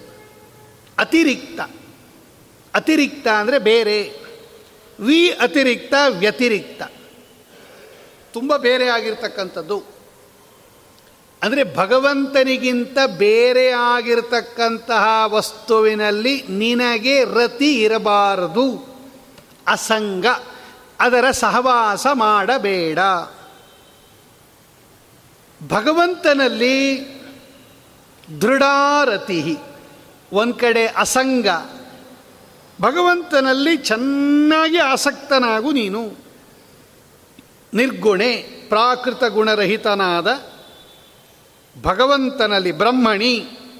ಬ್ರಹ್ಮಶಬ್ದಕ್ಕೆ ಸಕಲ ಗುಣ ಪರಿಪೂರ್ಣ ಅಂತ ಅರ್ಥ. ಸಕಲ ಕಲ್ಯಾಣ ಗುಣಪರಿಪೂರ್ಣನಾದ ಪ್ರಾಕೃತ ಗುಣರಹಿತನಾದ, ಪರಬ್ರಹ್ಮ ಶಬ್ದ ವಾಚ್ಯನಾದ ಶ್ರೀಹರಿಯಲ್ಲಿ ದೃಢಾರತಿ. ದೃಢವಾದ ಭಕ್ತಿ, ಇದು ನಿಮಗೆ ಮೋಕ್ಷಕ್ಕೆ ಕಾರಣ. ಅಂದರೆ ಭಗವಂತನನ್ನು ಬಿಟ್ಟು ಬೇರೆ ಪದಾರ್ಥಗಳಲ್ಲಿ ನಿರಾಸಕ್ತಿ, ಭಗವಂತನಲ್ಲಿ ಆಸಕ್ತಿ. ಇದನ್ನೇ ಶ್ರೀಮದಾಚಾರ್ಯ ಹೇಳಿದ್ದು, ತದಲಂ ಬಹು ಲೋಕ ವಿಚಿಂತನಯ, ಪ್ರವಣಂ ಕುರು ಮಾನಸ ಮೀಶಪದೇ ಅಂತಾರೆ. ಚಿಕ್ಕದಾಗಿ ಹೇಳಿಬಿಟ್ರು ಆಚಾರ್ಯ. ಎಲ್ಲ ಭಾಗವತದಲ್ಲಿ ಹೇಳಿರೋದೇ ಅವರು ತಮ್ಮ ಗ್ರಂಥದಲ್ಲಿ ಹೇಳಿರೋದು. ಏನು ಮಾಡ್ಬೇಕು ಸ್ವಾಮಿ? ಉಪದೇಶ ಮಾಡ್ರಿ ಎಂದಾಗ, ತದಲಂ ಬಹು ಲೋಕ ವಿಚಿಂತನಯ ಭಗವಂತನಿಗಿಂತ ಭಿನ್ನವಾಗಿರ್ತಕ್ಕಂಥ ಈ ಜಗತ್ತಿನಲ್ಲಿರೋ ಪದಾರ್ಥಗಳ ಬಗ್ಗೆ ಅಲಂ, ಸಾಕು ಅಂತಾರೆ ಆಚಾರ ಲೋಕ ವಿಚಿಂತನೆಯ ಅಲಂ. ಇದನ್ನು ಎಷ್ಟು ಈ ಲೋಕದ ಬಗ್ಗೆ ಚಿಂತನೆ ಮಾಡ್ತೀಯ? ಇದೇನು ನಿನಗೇನು ಪ್ರಯೋಜನ ಇಲ್ಲ ಇದು? ಅವ್ರು ಹಂಗಿದ್ದಾರೆ, ಇವ್ರು ಹಿಂಗಿದ್ದಾರೆ, ಅವ್ರ ಮನೇಲಿ ಹಿಂಗಿದೆ, ಇವ್ರ ಮನೇಲಿ ಹಿಂಗಿದೆ, ಏನೂ ಪ್ರಯೋಜನ ಇಲ್ಲ ಇದರಿಂದ ನಿನಗೆ. ಟೈಮ್ ವೇಸ್ಟು ಆಯಸ್ಸು ವೇಸ್ಟು ನಿನ್ನ ಶಕ್ತಿ ವೇಸ್ಟ್ ಸುಮ್ಮನೆ ತಲೆ ಕೆಡಿಸ್ಕೊಂಡ್ವಿ, ಅವ್ರ ಮೇಲೆ ಹಂಗಾಯ್ತಂತೆ, ಹಿಂಗಾಯ್ತಂತೆ, ಅದು, ಇದು ಇದು ಇದು. ಏನೇನೇನೇನೇನು ಪ್ರಯೋಜನ ಇಲ್ಲ. ಅದೇ ಟೈಮನ್ನು ಪ್ರವಣಂ ಕುರು ಮಾನಸ ನೀಶ ಪದೇ. ಭಗವಂತನ ಪಾದಾರವಿಂದಗಳಲ್ಲಿ ನೀನು ಅಷ್ಟು ಟೈಮು ಎಫರ್ಟು ಹಾಕಿದ್ದಿದ್ರೆ ಮೋಕ್ಷಕ್ಕೆ ತುಂಬ ಹತ್ತಿರ ಹೋಗ್ತಾ ಇದ್ದಿ. ಇವತ್ತೆಲ್ಲ ನಾಳೆ ಹೊರಟೇ ಹೋಗ್ತ್ಯಾ? ಶ್ರೀಮದಾಚಾರ್ಯ ಮಾತಾಡ್ತಾರೆ. ಅದನ್ನೇ ಭಾಗವತ ಹೇಳೋದು. ಇಡೀ ಶಾಸ್ತ್ರದಲ್ಲಿ ಇಷ್ಟೇ ಹೇಳಿರೋದ್ರಿ. ಎಲ್ಲ ಶಾಸ್ತ್ರಗಳನ್ನು ಅಲೋಡನೆ ಮಾಡಿ ಮಾಡಿ ಮಾಡಿ ಮಾಡಿ ಮಾಡಿ ಕಡೆಗೆ ನಿರ್ಣಯ ತೆಕ್ಕೊಟ್ರು ಅವರು. ಏನಂತ? ಅಸಂಗ ಆತ್ಮವ್ಯತಿರಿಕ್ತ ವಸ್ತುನಿ ದೃಢಾರತೆ ಬ್ರಹ್ಮಣಿ ನಿರ್ಗುಣೇ ಚಯ ಒಟ್ಟು ಅದರ ಸಾರಾಂಶ ಏನು ಗೊತ್ತಾ? ಭಗವಂತನನ್ನು ಮರೆಸುವ ಪದಾರ್ಥಗಳಲ್ಲಿ ನಿಮಗೆ ಸಂಬಂಧ ಇರಬಾರದು. ಭಗವಂತನ ಸಂಬಂಧವನ್ನು, ಭಗವಂತರ ಭಕ್ತರ ಸಂಬಂಧವನ್ನು ಬಿಡಕೂಡದು. ನಿಮಗೆ ಮೋಕ್ಷ ಆಗಬೇಕು ಅಂತಿದ್ರೆ ಇದೆರಡು ಮಾಡಬೇಕು. ಭಗವಂತನ ಸಂಬಂಧ ಯಾವಾಗಲೂ ಇರಬೇಕು. ಸರ್ವಾವಯವಕ್ಕೂ ಇರಬೇಕು ನಮಗೆ ಸ್ವಾಮಿ ಸಂಬಂಧ. ಅಷ್ಟು ಅವಯವ. ಭಗವಂತನ ಸಂಬಂಧ ಹೊಂದಿರಬೇಕಂತ ನೋಡ್ರಿ, ಇದು ಶ್ರೇಷ್ಠವಾದ ವಿಷ್ಣು ಭಕ್ತಿ. ವಾದರಾಜ ಸ್ವಾಮಿಗಳು ಇದನ್ನು ವರ್ಣನೆ ಮಾಡಿ ತೋರಿಸ್ತಾರೆ. ರುದ್ರದೇವರ ಮಹಿಮೆಯನ್ನು ಹೇಳೋ ಕಾಲಕ್ಕೆ, ತೀರ್ಥ ಪ್ರಬಂಧದಲ್ಲಿ. ನಮಗೆ ತಲೆಯಿಂದ ಹಿಡಿದು ಪಾದದ ಪರ್ಯಂತ ಎಲ್ಲ ಅವಯವಗಳಿಗೆ ಮನಸ್ಸೂ ಸೇರಿ ಸದಾ ಭಗವಂತನ ಸಂಪರ್ಕ ಇರಬೇಕು. ಹಿಂಗಿಟ್ಕೋಬೇಕಂತ ನೋಡಿ ಇಡೀ ದೇಹವನ್ನು. ಬರೀ ಯಾವುದೋ ನಾಲ್ಗೆಯಲ್ಲಿ ಬರೀ ಭಗವಂತನ ಮಾತು ಹೇಳ್ತಾ ಇದ್ದೀವಿ, ಒಂದು ಸಾಲದು. ಅದೊಂದು ಇಂದ್ರಿಯ ಆಯಿತು. ಇನ್ನು ಮಿಕ್ಕಿದ ಇಂದ್ರಿಯ ಎಲ್ಲ ಭಗವಂತನಿಂದ ದೂರ ಆಗೋಯ್ತಲ್ಲ. ಹಂಗಲ್ಲ. ಬಾ, ನಮ್ಮ ದೇಹದಲ್ಲಿರ್ತಕ್ಕಂಥ ಅಷ್ಟು ಇಂದ್ರಿಯಕ್ಕೂ ಯಾವಾಗಲೂ ಭಗವತ್ ಸಂಬಂಧ ಇರಬೇಕಂತ. ನೋಡು, ಮೇಲಿಂದ ಮೇಲ್ ಮೇಲ್, ಮೇಲೆ ಹೋಗ್ತಾ ಹೋಗ್ತಾ ಇದು ಜಾಸ್ತಿ ಆಗ್ತಾ ಹೋಗುತ್ತೆ, ದೊಡ್ಡ ದೊಡ್ಡವ್ರಿಗೆಲ್ಲ. ಅದಕ್ಕೆ ದೊಡ್ಡ ದೊಡ್ಡ ಜ್ಞಾನಿಗಳೆಲ್ಲ ಭಗವಂತನನ್ನು ಬಿಟ್ಟರೆ ಇನ್ನೇನೇನೇನೇನೇನೇನೂ ಇಲ್ಲ. ಲೋಕದ ವಿಷಯ ಏನು ಮಾತಾಡಲ್ಲ ಅವರು. ಒಂದು ವೇಳೆ ಲೋಕದ ಬಗ್ಗೆ ವ್ಯವಹಾರ ಮಾಡಬೇಕಾದರೂ ಕೂಡ ಎಷ್ಟು ವ್ಯವಹಾರನೋ ಅಷ್ಟೇ. ನಾವು ಲೋಕದ ಬಗ್ಗೆ ಮಾತಾಡೋಕ್ಕಾಗಲ್ಲ ಇಲ್ಲಿ ಇರೋದೇ ಇಲ್ಲ, ಇಪ್ಪತ್ನಾಲ್ಕು ಗಂಟೆನೂ ಧ್ಯಾನ ಮಾಡ್ತೀವಿ ಅಂತ ಆಗಲ್ಲ ಅಂತ ಇಟ್ಕೊಳ್ರಿ. ಓಕೆ ಅಕ್ಸೆಪ್ಟೆಡ್ ಇಂಪಾಸಿಬಲ್ ಆಗಿರೋದೇನು ಶಾಸ್ತ್ರದಲ್ಲಿ ಹೇಳ್ತಾ ಇಲ್ಲ. ಎಲ್ಲ ಪಾಸಿಬಲ್ ಆಗಿರೋದೇ ಹೇಳೋದು. ಆದರೆ ಅದನ್ನು ಮಿನಿಮೈಸ್ ಮಾಡ್ತಾ ಬನ್ನಿರಿ ಬರ್ತಾ ಬರ್ತಾ ಬರ್ತಾ. ಈಗ ನೀವು ಮಾಡಿದ್ದೀರಾ? ಈಗ ನೀವು ತಾರುಣ್ಯದಲ್ಲಿ ಇದ್ದಾಗ, ಅಂದರೆ ಯೌವನಾವಸ್ಥೆಯಲ್ಲಿ ಇದ್ದಾಗ, ಮನೆ ಜವಾಬ್ದಾರಿ ಎಷ್ಟು ತಗೊಂಡಿದ್ದೀರೋ, ಈಗ ಅಷ್ಟಿರೋದಿಲ್ಲ. ಅದನ್ನು ಚಿಕ್ಕವರಿಗೆ ಬಿಟ್ಬಿಟ್ಟು ನೀವು ಬಂದುಬಿಟ್ಟಿರ್ತೀರ ಈಗ? ನೋಡಿ, ಆವಾಗ, ಇಲ್ಲ ನಾನು ಹೋಗೋ ಕಾಲ, ಮನೆ ಬಿಟ್ಟು ಬರೋಕ್ಕಾಲ ಕಾಲ, ಅಲ್ಲಿ ಬರಲ್ಲ, ಇಲ್ಲಿ ಬರಲ್ಲ, ಯಾತ್ರೆಗೆ ಬರಲ್ಲ, ಎಲ್ಲಿಗೂ ಇರಲ್ಲ ಅಂತ. ಈಗ ತಿಂಗಳಾನ್ಗಟ್ಲೆ ಮನೆ ಬಿಟ್ಟು ಹೊಟ್ಟೋಗ್ತೀವಿ ಯಾತ್ರೆಗೆ ಹೋಗ್ಬೇಕಾ? ಓ, ಹೋಗ್ತೀವಿ. ಮನೆ ಕಡೆ ನೋಡ್ಕೋತಾರೆ ಬಿಡಿ. ನೋಡಿದು ನಮಗೂ ಬಂದಿರುತ್ತೆ ಅದು. ತುಂಬ ಸ್ಲೋ ಆಗಿ ಬರುತ್ತೆ ಅಷ್ಟೇ ನಮಗೆ. ಅದನ್ನು ಸ್ವಲ್ಪ ಫಾಸ್ಟ್ ಮಾಡಿರಿ ಏನತ್ತೆ ಶಾಸ್ತ್ರ. ಚಿಕ್ಕ ವಯಸ್ಸಿಂದನೇ ಹಂಗೆ ಮಾಡಿಬಿಡ್ರಿ. ಯಾಕೆಂದರೆ ದೊಡ್ಡವರಾಗೋ ತನಕ ಇರ್ತೀವಿ ಅಂತ ಏನು ಗ್ಯಾರಂಟಿ ಇಲ್ವಲ್ಲ. ಇದು ಬೇರೆ ಪ್ರಾಬ್ಲಮ್ ಇದೆ ನಮಗೆ. ಹೋಲಿ ಅರವತ್ತು ತನಕ ಇರ್ತೀವಿ ಅಂದರೆ ಆವಾಗ ಪೋಸ್ಟ್ಪೋನ್ ಮಾಡ್ಬೋದು. ಆ ವಯಸ್ಸಿನಲ್ಲೆಲ್ಲ ವಹಿಸ್ಬಿಟ್ಟು ಹೋಗ್ತೀವಿ ಅಂತ. ನೀವೇ ಹೊಟ್ಟೋದ್ರೆ ಏನು ಗ್ಯಾರಂಟಿ? ವಯಸ್ಸೋದೇನು ಬಂತು ನೀವು? ಇದು ಈ ಸೀರಿಯಸ್ ಮ್ಯಾಟ್ರ್ ಆಗಿರೋದ್ರಿಂದಲೇ ಬೇಗ ಬೇಗ ಮಾಡಿ ಅಂತಾರೆ ಪ್ರಹ್ಲಾದರಾಜರು ಕೌಮಾರೇ ಆಚರೇತ್ ಪ್ರಾಜ್ಞ ಧರ್ಮಾನ್ ಭಾಗವತಾನಿಹ. ದುರ್ಲಭಂ ಮಾನುಷಂ ಜನ್ಮ ತದಪ್ಯಧ್ರುವಮರ್ತದಂ ಏ ರಾಘವೇಂದ್ರ ಸ್ವಾಮಿಗಳೇ, ಹಿಂದಿನ ಅವತಾರ ಪ್ರಹ್ಲಾದರಾಜರು ಭಾಗವತದಲ್ಲಿ ಹೇಳುತ್ತಾರೆ ದೈತ್ಯ ಬಾಲಕರನ್ನೆಲ್ಲ ಕೂಡಿಸ್ಕೊಂಡು. ಪೋಸ್ಟ್ಪೋನ್ ಮಾಡಬೇಡ್ರಿ. ಈ ದೇಹ ಯಾವಾಗ ನಮಗೆ ಕೈ ಕೊಟ್ಟು ಹೋಗುತ್ತೋ ಹೇಳೋಕ್ಕಾಲ ಇದನ್ನು ನಂಬ್ಕೋಬಾರ್ದು ಈ ದೇಹ. ಇದು ಬಂದಾಗ ಉಪಯೋಗಿಸ್ಕೊಂಬಿಡು. ಇರಲಿ ಬೇಕಾರೆ, ನೂರು ವರ್ಷ ಬದುಕಿರ್ರಿ ದೇವರ ಅನುಗ್ರಹದಿಂದ. ಆದರೆ ಯಾವಾಗ ಅದು ಹೋದರೂ ಕೂಡ ನಾವು ಅದರಿಂದ ಪ್ರಯೋಜನ ಪಡ್ಕೊಂಬಿಟ್ಟಿರ್ಬೇಕು, ಹಂಗಿರ್ಬೇಕಂತೆ. ಅದ್ರ ಬೆನಿಫಿಟ್ ನಮಗೆ ಬಂದುಬಿಟ್ಟಿರ್ಬೇಕು ಅದು ಇರಲಿ ಬೇಕಾದ್ರೆ ನೂರು ವರ್ಷ ಇರಲಿ, ಚೆನ್ನಾಗಿರಲಿ, ಎಲ್ಲ ಶತಮಾನಂಭವತಿ ಶತಾಯು ಪುರುಷ, ನೂರು ವರ್ಷ ಇರ್ರಿ, ಪೂರ್ಣಾಯುಸ್ಸದಿಂದ ಇರ್ರಿ. ಹತ್ತು ವರ್ಷಕ್ಕೆ ಹೋದರೂ ಕೂಡ ಅಥವಾ ಇಪ್ಪತ್ತು ವರ್ಷಕ್ಕೆ ಹೋದರೂ ಕೂಡ ಅಷ್ಟರೊಳಗೆ ಅದರ ಬೆನಿಫಿಟ್ ತೊಗೊಂಬಿಟ್ಟಿರ್ಬೇಕು. ಆಮೇಲೆ ಎಕ್ಸ್ಟ್ರಾ ಇದ್ದರೆ ಅದೆಲ್ಲ ಬೋನಸ್. ನೋಡಿ, ಆವಾಗ ಹೋದವನಿಗೆ ಏನು ತೊಂದರೆ ಇರಲ್ಲ. ಏ, ನಾವು ಅದರ ಬೆನಿಫಿಟ್ ತೊಗೊಬಿಟ್ಟಿದ್ದೀವಿ ಹೋದ್ರೆ ಹೋಗು ಅಂತ ನಾವು ಇವನಿನ್ನ ಸ್ಟಾರ್ಟೇ ಮಾಡಿರಲ್ಲ, ಆವಾಗ ಹೊಟ್ಟೋಗ್ಬಿಟ್ರೆ ಲಾಸು. ಅದಕ್ಕೆ ಚಿಕ್ಕ ವಯಸ್ಸಿನಲ್ಲಿ ಸ್ಟಾರ್ಟ್ ಮಾಡಿಬಿಡ್ರಿ ಅಂತಾರೆ ಪ್ರಹ್ಲಾದರಾಜರು. ಕೌಮಾರೇ ಆಚರಿತ್ ಪ್ರಾಜ್ಞ ಧರ್ಮಾನ್. ಭಾಗವತ ಧರ್ಮಗಳೇನು ಹೇಳಿದಾನೆ ಭಗವಂತ? ಕೌಮಾರೇ ಚಿಕ್ಕ ವಯಸ್ಸಿನಲ್ಲಿ ಮಾಡಿಬಿಡ್ರಿ.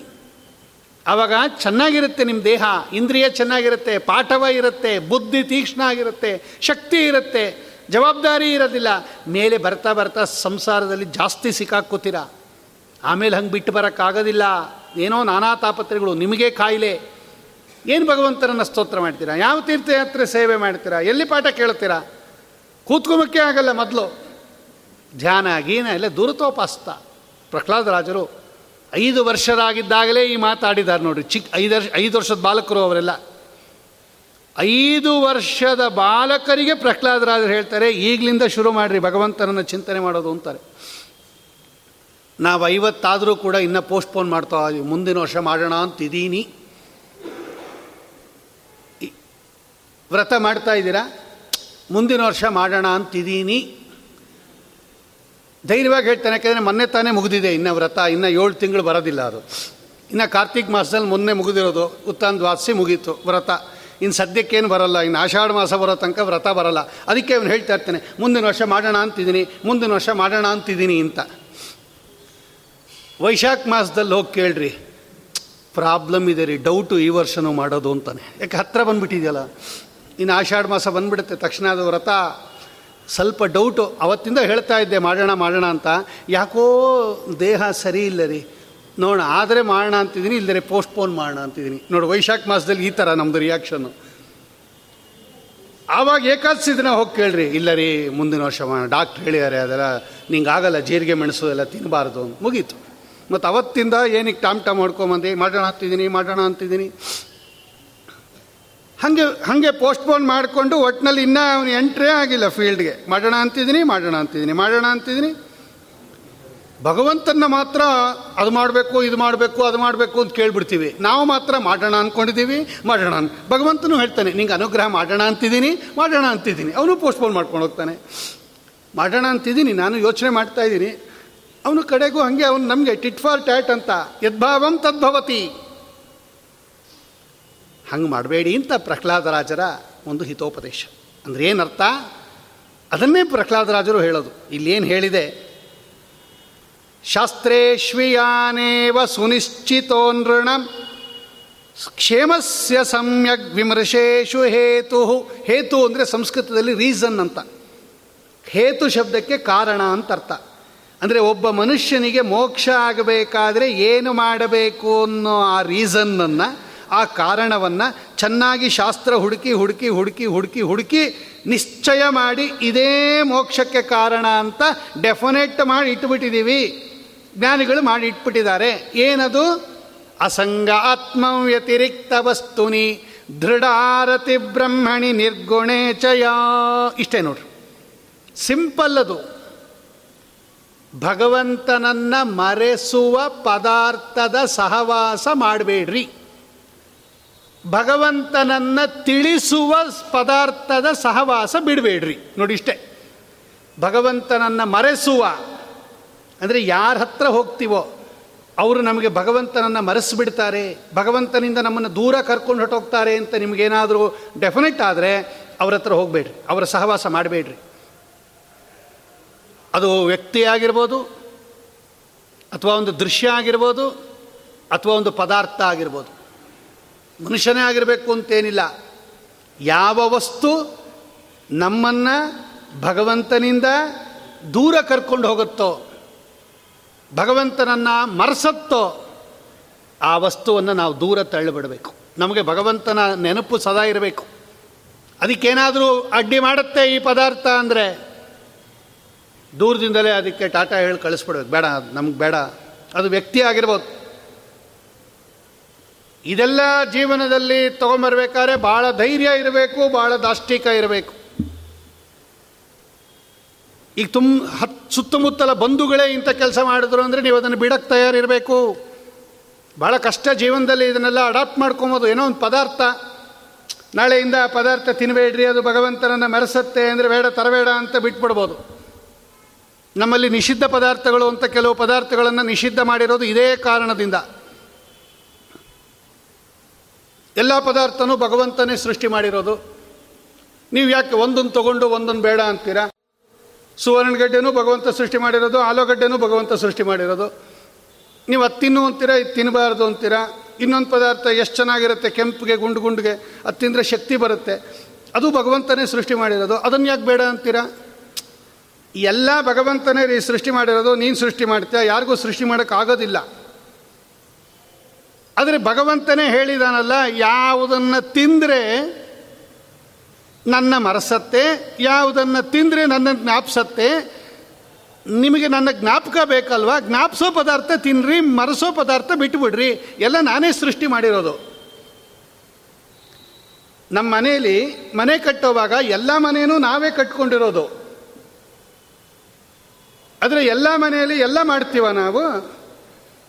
ನಿಮ್ಮದೇ ಅಲ್ವೇನ್ರಿ ಮನೆ? ಅಲ್ಲೋ ಮಲ್ಕೊಳ್ರಿ ಅಂದರೆ ಮಲ್ಕೋತಾನೆ ಬಚ್ಚನ ಮನೇಲಿ ಮಲ್ಕೋತಾನೆ, ಹೋಗಿ. ಅಲ್ಲರಿ ನಿಮ್ಮದೇ ಅಲ್ವಾ ಮನೆ? ಹೌದ್ರಿ ನಮ್ಮದೇ ನಾವೇ ದುಡ್ಡು ಕೊಟ್ಟು ಕಟ್ಸಿರೋದು ಟೈಲ್ಸ್ ಎಲ್ಲ ನಾವೇ ಹಾಕಿರೋದು. ಅಲ್ಲಿ ಮಲ್ಕೋತೀಯ ಹೋಗಿ? ಮಲಕ್ಕೊಮ್ಮೋ ಮನೇಲೇ ಯಾಕೆ ಮಲಕ್ಕೋತೀಯ ಅದು ಮಲಕ್ಕೊಮ್ಮಕ್ಕೆ ಕಟ್ಸಿರೋದು. ಅಲ್ಲಿ ಹೋಗಿ ಮಲಕ್ಕೋ ಆಗರೆ ಅದು ನಮ್ದಲ್ವಾ ಅದು?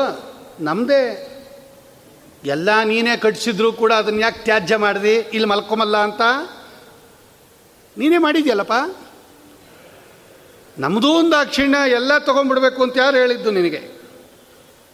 ಅದಕ್ಕೆ ಸ್ವಾಮಿ ಹೇಳ್ತಾನೆ ವೇದವ್ಯಾಸದೇವರ ವಾಣಿ ಇದು. ಭಗವಂತ ಮಾತಾಡಿದ್ದಾನೆ ಅವನೇ ತಾನೇ ಸೃಷ್ಟಿ ಮಾಡಿದನು ಅವನೇ ಹೇಳಿದ್ದಾನೆ ಅಸಂಗ ಆತ್ಮವ್ಯತಿರಿಕ್ತ ವಸ್ತುನಿ ಪದಾರ್ಥ ಏನೋ ಬಿಟ್ಟು ಬಿಡ್ಬೋದು ತುಂಬ ಹತ್ತಿರ ಬಂಧು ವರ್ಗದವ್ರನ್ನ ಬಿಡಬೇಕಾದ್ರೆ ಬಹಳ ಶ್ರಮ ಇರಬೇಕು, ಸಾಧನೆ ಇರಬೇಕು. ಅದನ್ನೇ ಭಗವಂತ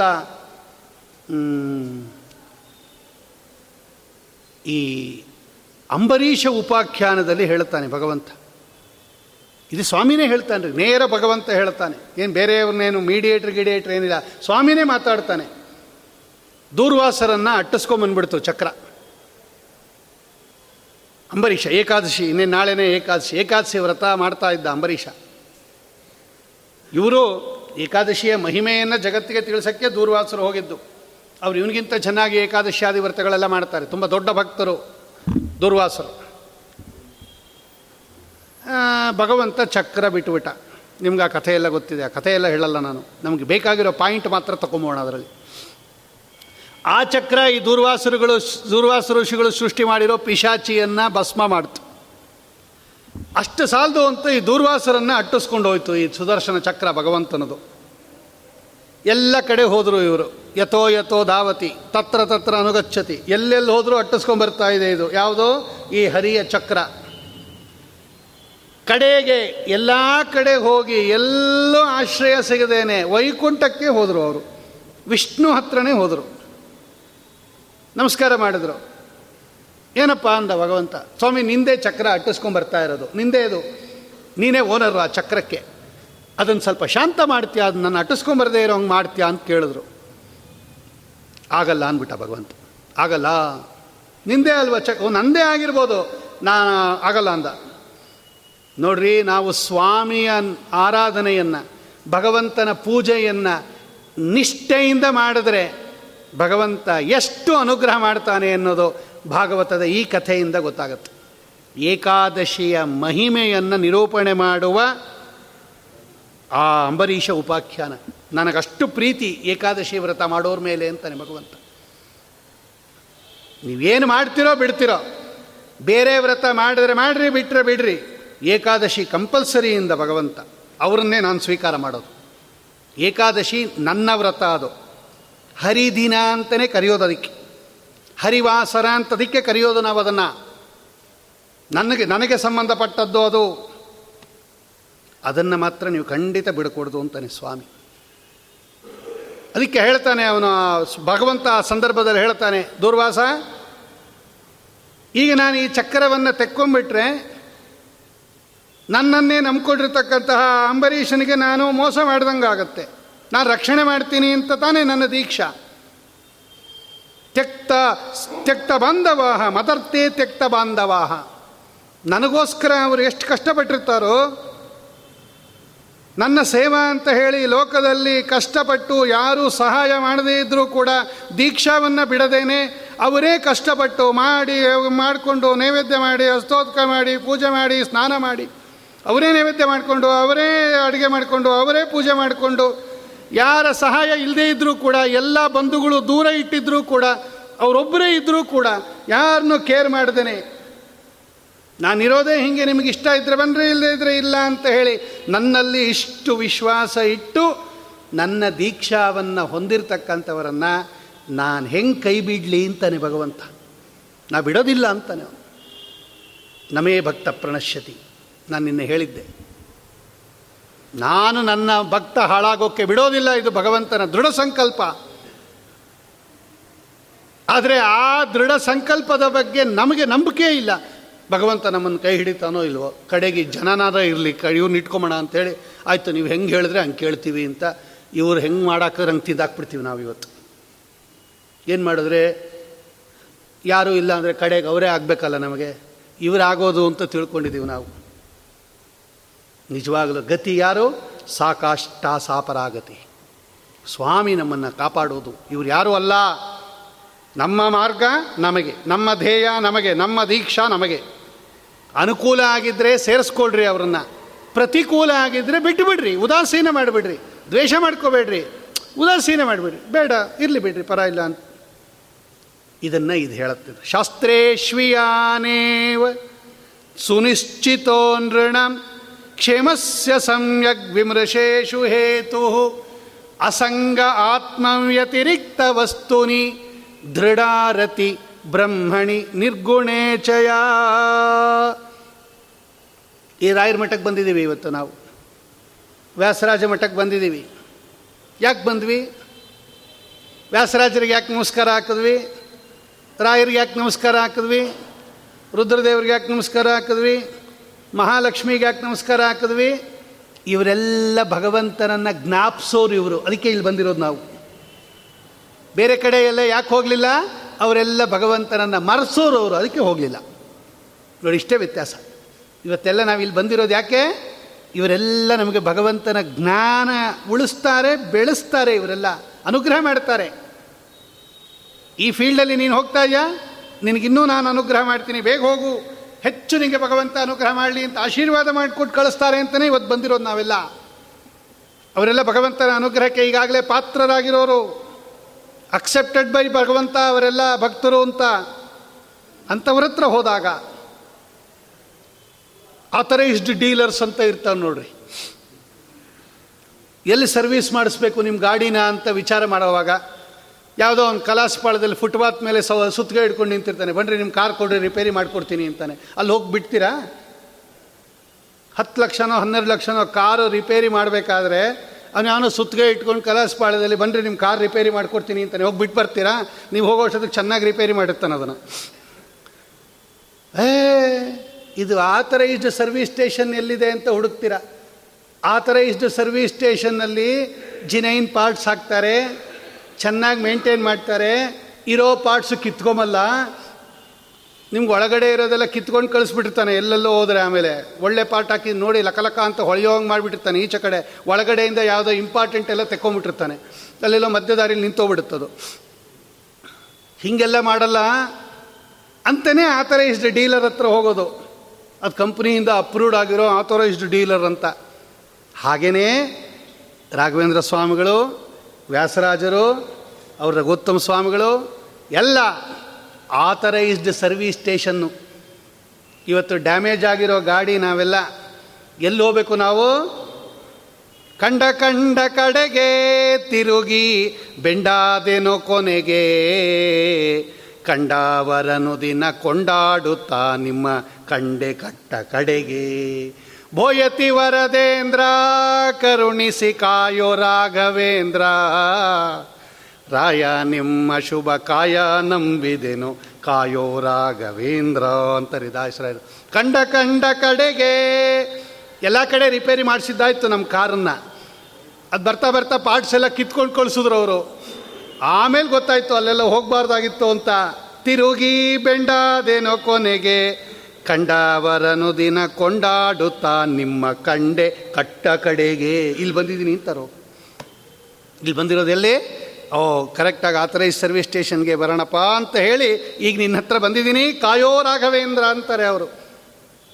ನೋಡಿ, ಇದನ್ನ ಭಾಗವತ ಹೇಳ್ತಾ ಇದೆ. ಅಸಂಗ ಆತ್ಮ ವ್ಯತಿರಿಕ್ತ ವಸ್ತುನಿ ದೃಢಾರತಿ ಬ್ರಹ್ಮಣಿ ನಿರ್ಗುಣೇ ಚಯಾ ಅದಕ್ಕಿಂತ ದೊಡ್ಡ ಆಥರೈಸ್ಡ್ ಸರ್ವಿಸ್ ಸ್ಟೇಷನ್ ಯಾವ್ದು ಗೊತ್ತೇನ್ರಿ? ನಿಜವಾಗಲೂ ಈ ಸಣ್ಣ ಪುಟ್ಟ ಸರ್ವೀಸ್ ಆಥರೈಸ್ ಸರ್ವೀಸ್ ಸ್ಟೇಷನ್ ಇದೆಯಲ್ಲ, ಇವರೆಲ್ಲ ಸಬ್ ಡೀಲರ್ಸು ಇವರೆಲ್ಲ. ರಾಘವೇಂದ್ರ ಸ್ವಾಮಿಗಳು ವ್ಯಾಸರಾಜರು ಎಲ್ಲ. ದೊಡ್ಡ ಆಥರೈಸ್ಡ್ ಸರ್ವೀಸ್ ಸ್ಟೇಷನ್ ಯಾರು ಅಂತ ಹೇಳಿದ್ರೆ ಶ್ರೀಮದ್ ಆಚಾರ್ಯರು. ಅಲ್ಲಿರ್ಬೇಕು ನಾವು. ಹನುಮನ ಮತವೇ, ಹರಿಯ ಮತವು. ಹರಿಯ ಮತವೇ, ಹನುಮನ ಮತವು. ಮಹಾನಂದ ತೀರ್ಥಸ್ಯ ಏವಶ್ಯ ಭಾವಂ.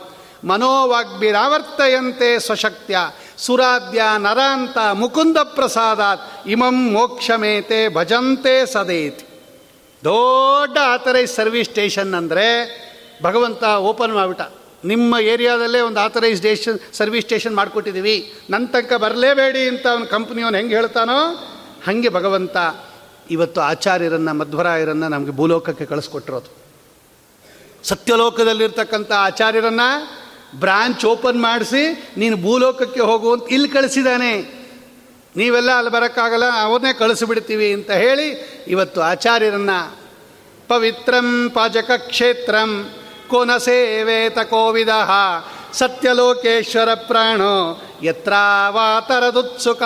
ವಾದರಾಜರು ಹೇಳ್ತಾರೆ, ಸತ್ಯಲೋಕದಿಂದ ಬಂದಿದ್ದಾರೆ ಅವರು, ಭೂಲೋಕಕ್ಕೆ.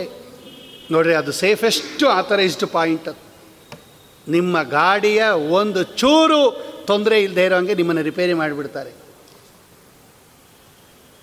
ಇವತ್ತು ಅಲ್ಲಿರಬೇಕು, ನಮ್ಮ ಡ್ಯಾಮೇಜ್ ಆಗಿರೋ ಗಾಡಿ ಎಲ್ಲಿರಬೇಕು ಮಧ್ವರಾಯರು ಅನ್ನೋ ಸರ್ವಿಸ್ ಸ್ಟೇಷನಲ್ಲಿ ಬಿಟ್ಬಿಡ್ಬೇಕು. Approved service station. ಇವರೆಲ್ಲ ಅಲ್ಲಿದ್ದವರೇ ಗರಡಿಲಿರೋರೇ, ಇವರೆಲ್ಲ. ಅಸಂಗ ಆತ್ಮ ವ್ಯತಿರಿಕ್ತ ವಸ್ತುನಿ. ಅದಕ್ಕೆ ಶಾಸ್ತ್ರ ಹೇಳುತ್ತೆ, ಭಗವಂತನನ್ನು ಮರೆಸುವ ಪದಾರ್ಥದ ಸಹವಾಸ ಮಾಡಬೇಡ್ರಿ.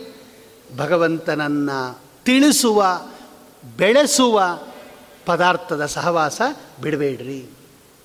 ಅದಕ್ಕೆ ರಾಯರ ಪಾದ ಬಿಡಲೇ ಕುಡ್ದು ನಾವು ಯಾಕೆ ಅವರು ಪರಮಾತ್ಮನನ್ನು ತಿಳಿಸೋರವರು. ಅದಕ್ಕೆ ಅಲ್ಲಿ ಬಾ ಖಂಡಿತ ಪಾದ ಬಿಡೋದಿಲ್ಲ ನಾವು. ಗಟ್ಟಿಯಾಗಿ ಹಿಡ್ಕೊಂಬಿಟ್ಟಿದ್ದೀವಿ ನಾವು. ನಿಮ್ಮ ಪಾದ ಬಿಡೋದಿಲ್ಲ ನಾವು. ಯಾಕೆ? ನೀವು ಭಗವಂತರನ್ನು ತಿಳಿಸ್ಕೊಡೋಮಿ ಇಡೀ ಶಾಸ್ತ್ರದಲ್ಲಿ ಏನು ಹೇಳಿದೆ? ಎಷ್ಟು ಚೆನ್ನಾಗಿ ಹೇಳ್ತಾರೆ ನೋಡಿ, ಇಷ್ಟೇ. ಎರಡೇ ಲೈನ್ ರೀ. ನೀವು ಎಷ್ಟು ಶಾಸ್ತ್ರ ವಿಮರ್ಶೆ ಮಾಡಿರಿ. ನೀವು ಯಾವುದು ರಾಮಾಯಣ ಓದ್ರಿ, ಮಹಾಭಾರತ ಓದ್ರಿ, ವೇದ ಓದ್ರಿ ಉಪನಿಷತ್ತು ಹೇಳ್ರಿ. ಶಾಸ್ತ್ರ, ಸಕಲ ಶಾಸ್ತ್ರಗಳನ್ನು ಅವಲೋಟನೆ ಮಾಡಿರಿ. ಅಸಂಗ, ಆತ್ಮ, ವ್ಯತಿರಿಕ್ತ ವಸ್ತುನಿ, ದೃಢಾರತಿ, ಬ್ರಹ್ಮಣಿ ನಿರ್ಗುಣೇಚಯ ಇದಿದ್ದಾಗ ನಿಮಗೆ ಶ್ರೇಯ. ನೃಣಾಂ ಕ್ಷೇಮಸ್ಯ. ಕ್ಷೇಮ ಅಂದ್ರೇನು? ಸೇಫಾಗಿರ್ಬೇಕು ನಾವು. ಸೇಫೆಸ್ಟ್ ಪ್ಲೇಸ್ ಅಂದರೆ ಮೋಕ್ಷ. ಆ ಸೇಫೆಸ್ಟ್ ಪ್ಲೇಸ್ ಮೋಕ್ಷಕ್ಕೆ ಹೋಗ್ಬೇಕಾರೆ ಇದೆರಡನ್ನು ಇಟ್ಕೊಳ್ರಿ ಅಂತ ಹೇಳಿ ಶಾಸ್ತ್ರ ನಿರ್ಣಯ ಮಾಡಿ ಹೇಳುತ್ತಾ ಇದೆ. ಇದು ಸಂಕ್ಷಿಪ್ತ ಶಾಸ್ತ್ರಾರ್ಥ ಪ್ರಕರಣ. ಅಷ್ಟೊಂದು ದೊಡ್ಡ ದೊಡ್ಡ ಶಾಸ್ತ್ರ ಎಲ್ಲ ಓದೋಕ್ಕಾಗಲ್ಲ ನಮ್ಮ ಕೈಲಿ. ನಾನು ನಿನ್ನೆ ಹೇಳಿದೆ, ಒಂದು ದೊಡ್ಡ ಪುಸ್ತಕ ಕೊಟ್ಬಿಟ್ಟು, ಓದ್ತೀರಾ ಇದು ಅಂತ ಹೇಳಿದ್ರೆ, ಅಯ್ಯೋ, ಇಷ್ಟೊಂದು ಟೈಮ್ ನಮಗಿಲ್ಲ, ನೀವು ಓದ್ಬಿಡ್ರಿ ಅಂತ ಅವ್ರ ಕೈಲಿ ಕೊಟ್ಟುಬಿಟ್ಟು ಅದರ ಏನು ಸಾರ ಇದೆ ಅದು ಹೇಳಿಬಿಡ್ರಿ ನಮಗೆ ಸಾಕು ಅಂತ ನಾವು ಹೆಂಗೆ ಹೇಳ್ತೀವೋ, ಅಷ್ಟು ವೇದಗಳು, ಅಷ್ಟು ಉಪನಿಷತ್ತುಗಳು, ಅಷ್ಟು ಸೂತ್ರಗಳು ಹದಿನೆಂಟು ಪುರಾಣಗಳು, ಅದು ಒಂದು ಲಕ್ಷ ಶ್ಲೋಕಾತ್ಮಕವಾಗಿರ್ತಕ್ಕಂಥ ಮಹಾಭಾರತ, ಇಪ್ಪತ್ನಾಲ್ಕು ಸಾವಿರ ಶ್ಲೋಕ ರಾಮಾಯಣ ಅದೆಲ್ಲ ಲಕ್ಷಾಂತರ ಶ್ಲೋಕಗಳಿಂದ ಕೂಡಿರ್ತಕ್ಕಂತಹ ಪುರಾಣ, ಅನಂತವಾದ ವೇದಗಳು, ಐನೂರ ಅರವತ್ನಾಲ್ಕು ಬ್ರಹ್ಮಸೂತ್ರ, ಅದರ ಭಾಷ್ಯ, ಅದರ ಟೀಕಾ, ಅದರ ಟಿಪ್ಪಣಿ, ಚಂದ್ರಿಕಾ, ನ್ಯಾಯಾಮೃತ, ತರ್ಕದಾಂಡವ, ಏನು ಓದೋದಿದೆ ರೀ? ನಮ್ಗೆ ಅದು ಲಿಸ್ಟ್ ಮಾಡೋಕ್ಕೆ ಬರಲ್ಲ, ಏನೇನು ಓದಬೇಕು ಅಂತ ಫಸ್ಟು ಒಂದು ಲಿಸ್ಟ್ ಮಾಡ್ಕೋ, ಏನೇನು ಓದಬೇಕು ಅಂತ. ಆಮೇಲೆ ಅದು ಓದೋದು. ನಮಗೆ ಲಿಸ್ಟ್ ಮಾಡೋಕ್ಕೆ ಬಂದಿಲ್ಲ ಇನ್ನು, ಎಷ್ಟು ಓದಬೇಕು ಅಂತ. ಓದೋಕ್ಕೆ ಸ್ಟಾರ್ಟೇ ಮಾಡಿಲ್ಲ. ಏನು ಓದೋದು ನೀನು? ಅದಕ್ಕೆ ಹಿಂಗೆ ಹೇಳಿಬಿಟ್ಟು ನೀವೆಲ್ಲ ಓದಿರುತ್ತೀರಾ ತಾನೇ? ಇದೇ ಮಾತನ್ನು ಶೌನಕಾದಿಗಳು ಸೂತಾಚಾರ್ಯನ ಕೇಳಿದ್ದಾರೆ. ಎಷ್ಟಿದೆ ರೀ ಓದೋದು? ಸೂತಾಚಾರ್ಯರೇ, ನೀವು ಭಗವಂತನ ಅನುಗ್ರಹದಿಂದ ಎಲ್ಲ ತಿಳ್ಕೊಂಡಿದ್ದೀರಾ? ನಮ್ಗೆ ಹೇಳಿಬಿಡ್ರಿ ಅದನ್ನು, ಸಾಕು. ಅಂತ ಶಾಸ್ತ್ರದ ಸಕಲ ಶಾಸ್ತ್ರಗಳ ಸಾರ ಭಗವಂತನ ಜ್ಞಾನ ಅದನ್ನು ಸಂಪಾದಿಸ್ಕೊಳ್ರಿ. ಅದು ತುಂಬ ದುರ್ಲಭ, ಹಾಗೆಲ್ಲ ಬರೋದಿಲ್ಲ ಅದು. ಅವನನ್ನು ತಿಳ್ಕೊಂಡ್ರೆ ಎಲ್ಲವನ್ನು ತಿಳ್ಕೊಂಡಂಗಾಯ್ತು. ಏನಾಶ್ರುತಂ ಶ್ರುತಂ ಅಮತಂ ಮತಂ, ಅವಿಜ್ಞಾತಂ ವಿಜ್ಞಾತಂ ಅಂತ ಏನು ಉದ್ದಾಲಕರು ಹೇಳಿದ್ರು. ಸ್ವಾಮಿಯನ್ನು ತಿಳ್ಕೊಂಡ್ರೆ ಏಕವಿಜ್ಞಾನೇನ ಸರ್ವವಿಜ್ಞಾನಂ ಉಪನಿಷತ್ತು ಹೇಳ್ತಾ ಇದೆ. ಅಂತಹ ಭಗವಂತನ ಜ್ಞಾನ ನಿಮಗೆಲ್ಲ ಇರಲಿ ಅಂತ ಹೇಳಿ ಸಂಕ್ಷಿಪ್ತ ಶಾಸ್ತ್ರಾರ್ಥ ಪ್ರಕರಣದಲ್ಲಿ ಒಂದೊಂದೂ ಶ್ಲೋಕ ಮುತ್ತಿನಂತೆ ಇರತಕ್ಕಂಥ ಶ್ಲೋಕ ಅದು. ಅದಕ್ಕೆ ಅದನ್ನು ಆರಿಸಿರೋದು ಅವರು ವಿಷ್ಣು ತೀರ್ಥರು. ನಾವು ಇದನ್ನೆಲ್ಲ ಆರಿಸ್ಕೊಂಡು ಬರೋಕ್ಕೆ ನಮ್ಗೆ ಗೊತ್ತೇ ಇಲ್ಲ, ಏನು ಆರಿಸ್ಕೋಬೇಕು ಅಂತಲೇ ಗೊತ್ತಿಲ್ಲ. ಆರಿಸ್ಕೊಂಬ ಅಂದರೆ ಇವನೇನು ಆರಿಸ್ಕೊಂಬಂದಿರ್ತಾನೆ ಏನೇನೋ ಆರಿಸ್ಕೊಂಬಂದಿರ್ತಾನೆ ಇವನು. ಅದಕ್ಕೆ ಅವರು ಆರಿಸ್ಕೊಟ್ಟು ಇದೆಲ್ಲ ತುಂಬ ಅಮೂಲ್ಯವಾದ ಶ್ಲೋಕಗಳು. ಇದನ್ನಾದರೂ ನೀವು ಕಡೆ ಪಕ್ಷ ಈ ಒಂದು ಮುನ್ನೂರ ಅರವತ್ತು ಶ್ಲೋಕಗಳನ್ನು ಕಂಠಪಾಠ ಮಾಡಿಕೊಂಡು ಪ್ರತಿದಿನ ಸ್ವಾಮಿಯ ಮುಂದೆ ಹೇಳ್ರಿ, ಅದು ಅನರ್ಘ್ಯವಾಗಿರ್ತಕ್ಕಂತಹ ಎಲ್ಲವೂ ಅನರ್ಘ್ಯನೇ. ಅದರಲ್ಲಿ ತುಂಬ ವಿಶಿಷ್ಟವಾದ ಶ್ಲೋಕಗಳು ಅಂತ ಹೇಳಿ ಆರಿಸ್ಕೊಟ್ಟಿದ್ದಾರೆ. ಉಳಿದ ವಿಷಯಗಳನ್ನೆಲ್ಲ ನಾಳೆ ದಿವಸ ಚಿಂತನೆ ಮಾಡೋಣ. ನಿನ್ನೆ ದಿವಸ ನಾನು ಹೇಳಿದ್ದೆ ಈ ನಮ್ಮ ಪ್ರತಿಷ್ಠಾನದ್ದು. ಅದರ ಕರಪತ್ರ ತೊಗೊಂಬಂದಿದ್ದೀನಿ. ಯಾರ್ಯಾರಿಗೆ ಅದು ತಲುಪಿಲ್ಲ, ಅದನ್ನು ತೊಗೊಂಡೋಗಿ ನಿಧಾನಕ್ಕೆ ಮನೆಯಲ್ಲಿ ಓದ್ಕೊಂಡು ಅದರಲ್ಲಿ ಏನಿದೆ ವಿಷಯ ಅನ್ನೋದನ್ನು ಗ್ರಹಣ ಮಾಡಿ ನಿಮಗೆ ಅದಕ್ಕೆ ಸಹಾಯ ಮಾಡಬೇಕು ಅಂತ ಅಪೇಕ್ಷೆ ಇದ್ದರೆ ಯಾವ ರೀತಿಯಲ್ಲಿ ಬೇಕಾದರೂ ಅದನ್ನು ಮಾಡ್ಬೋದು ಅಂತ ಹೇಳಿ ನಾಳೆ ಈ ವಿಷಯವನ್ನು ಮುಂದುವರಿಸೋಣ. ಶ್ರೀಕೃಷ್ಣಾರ್ಪಣ ವಸ್ತು ಕಾಯೇನ ವಾಚ ಮನಸ ಇಂದ್ರಿಯ ಇರುವ ಬುದ್ಧ್ಯಾತ್ಮನಾವ ಪ್ರಕೃತಿ ಸ್ವಭಾವಾತ್. ಕರೋಮಿ ಯದ್ಯತ್ ಸಕಲಂ ಪರಸ್ಮೈ. ನಾರಾಯಣಾಯೇತಿ ಸಮರ್ಪಯಾಮಿ. ಶ್ರೀಕೃಷ್ಣಾರ್ಪಣಮಸ್ತು. ಶ್ರೀಮಧ್ವೇಶಾರ್ಪಣಮಸ್ತು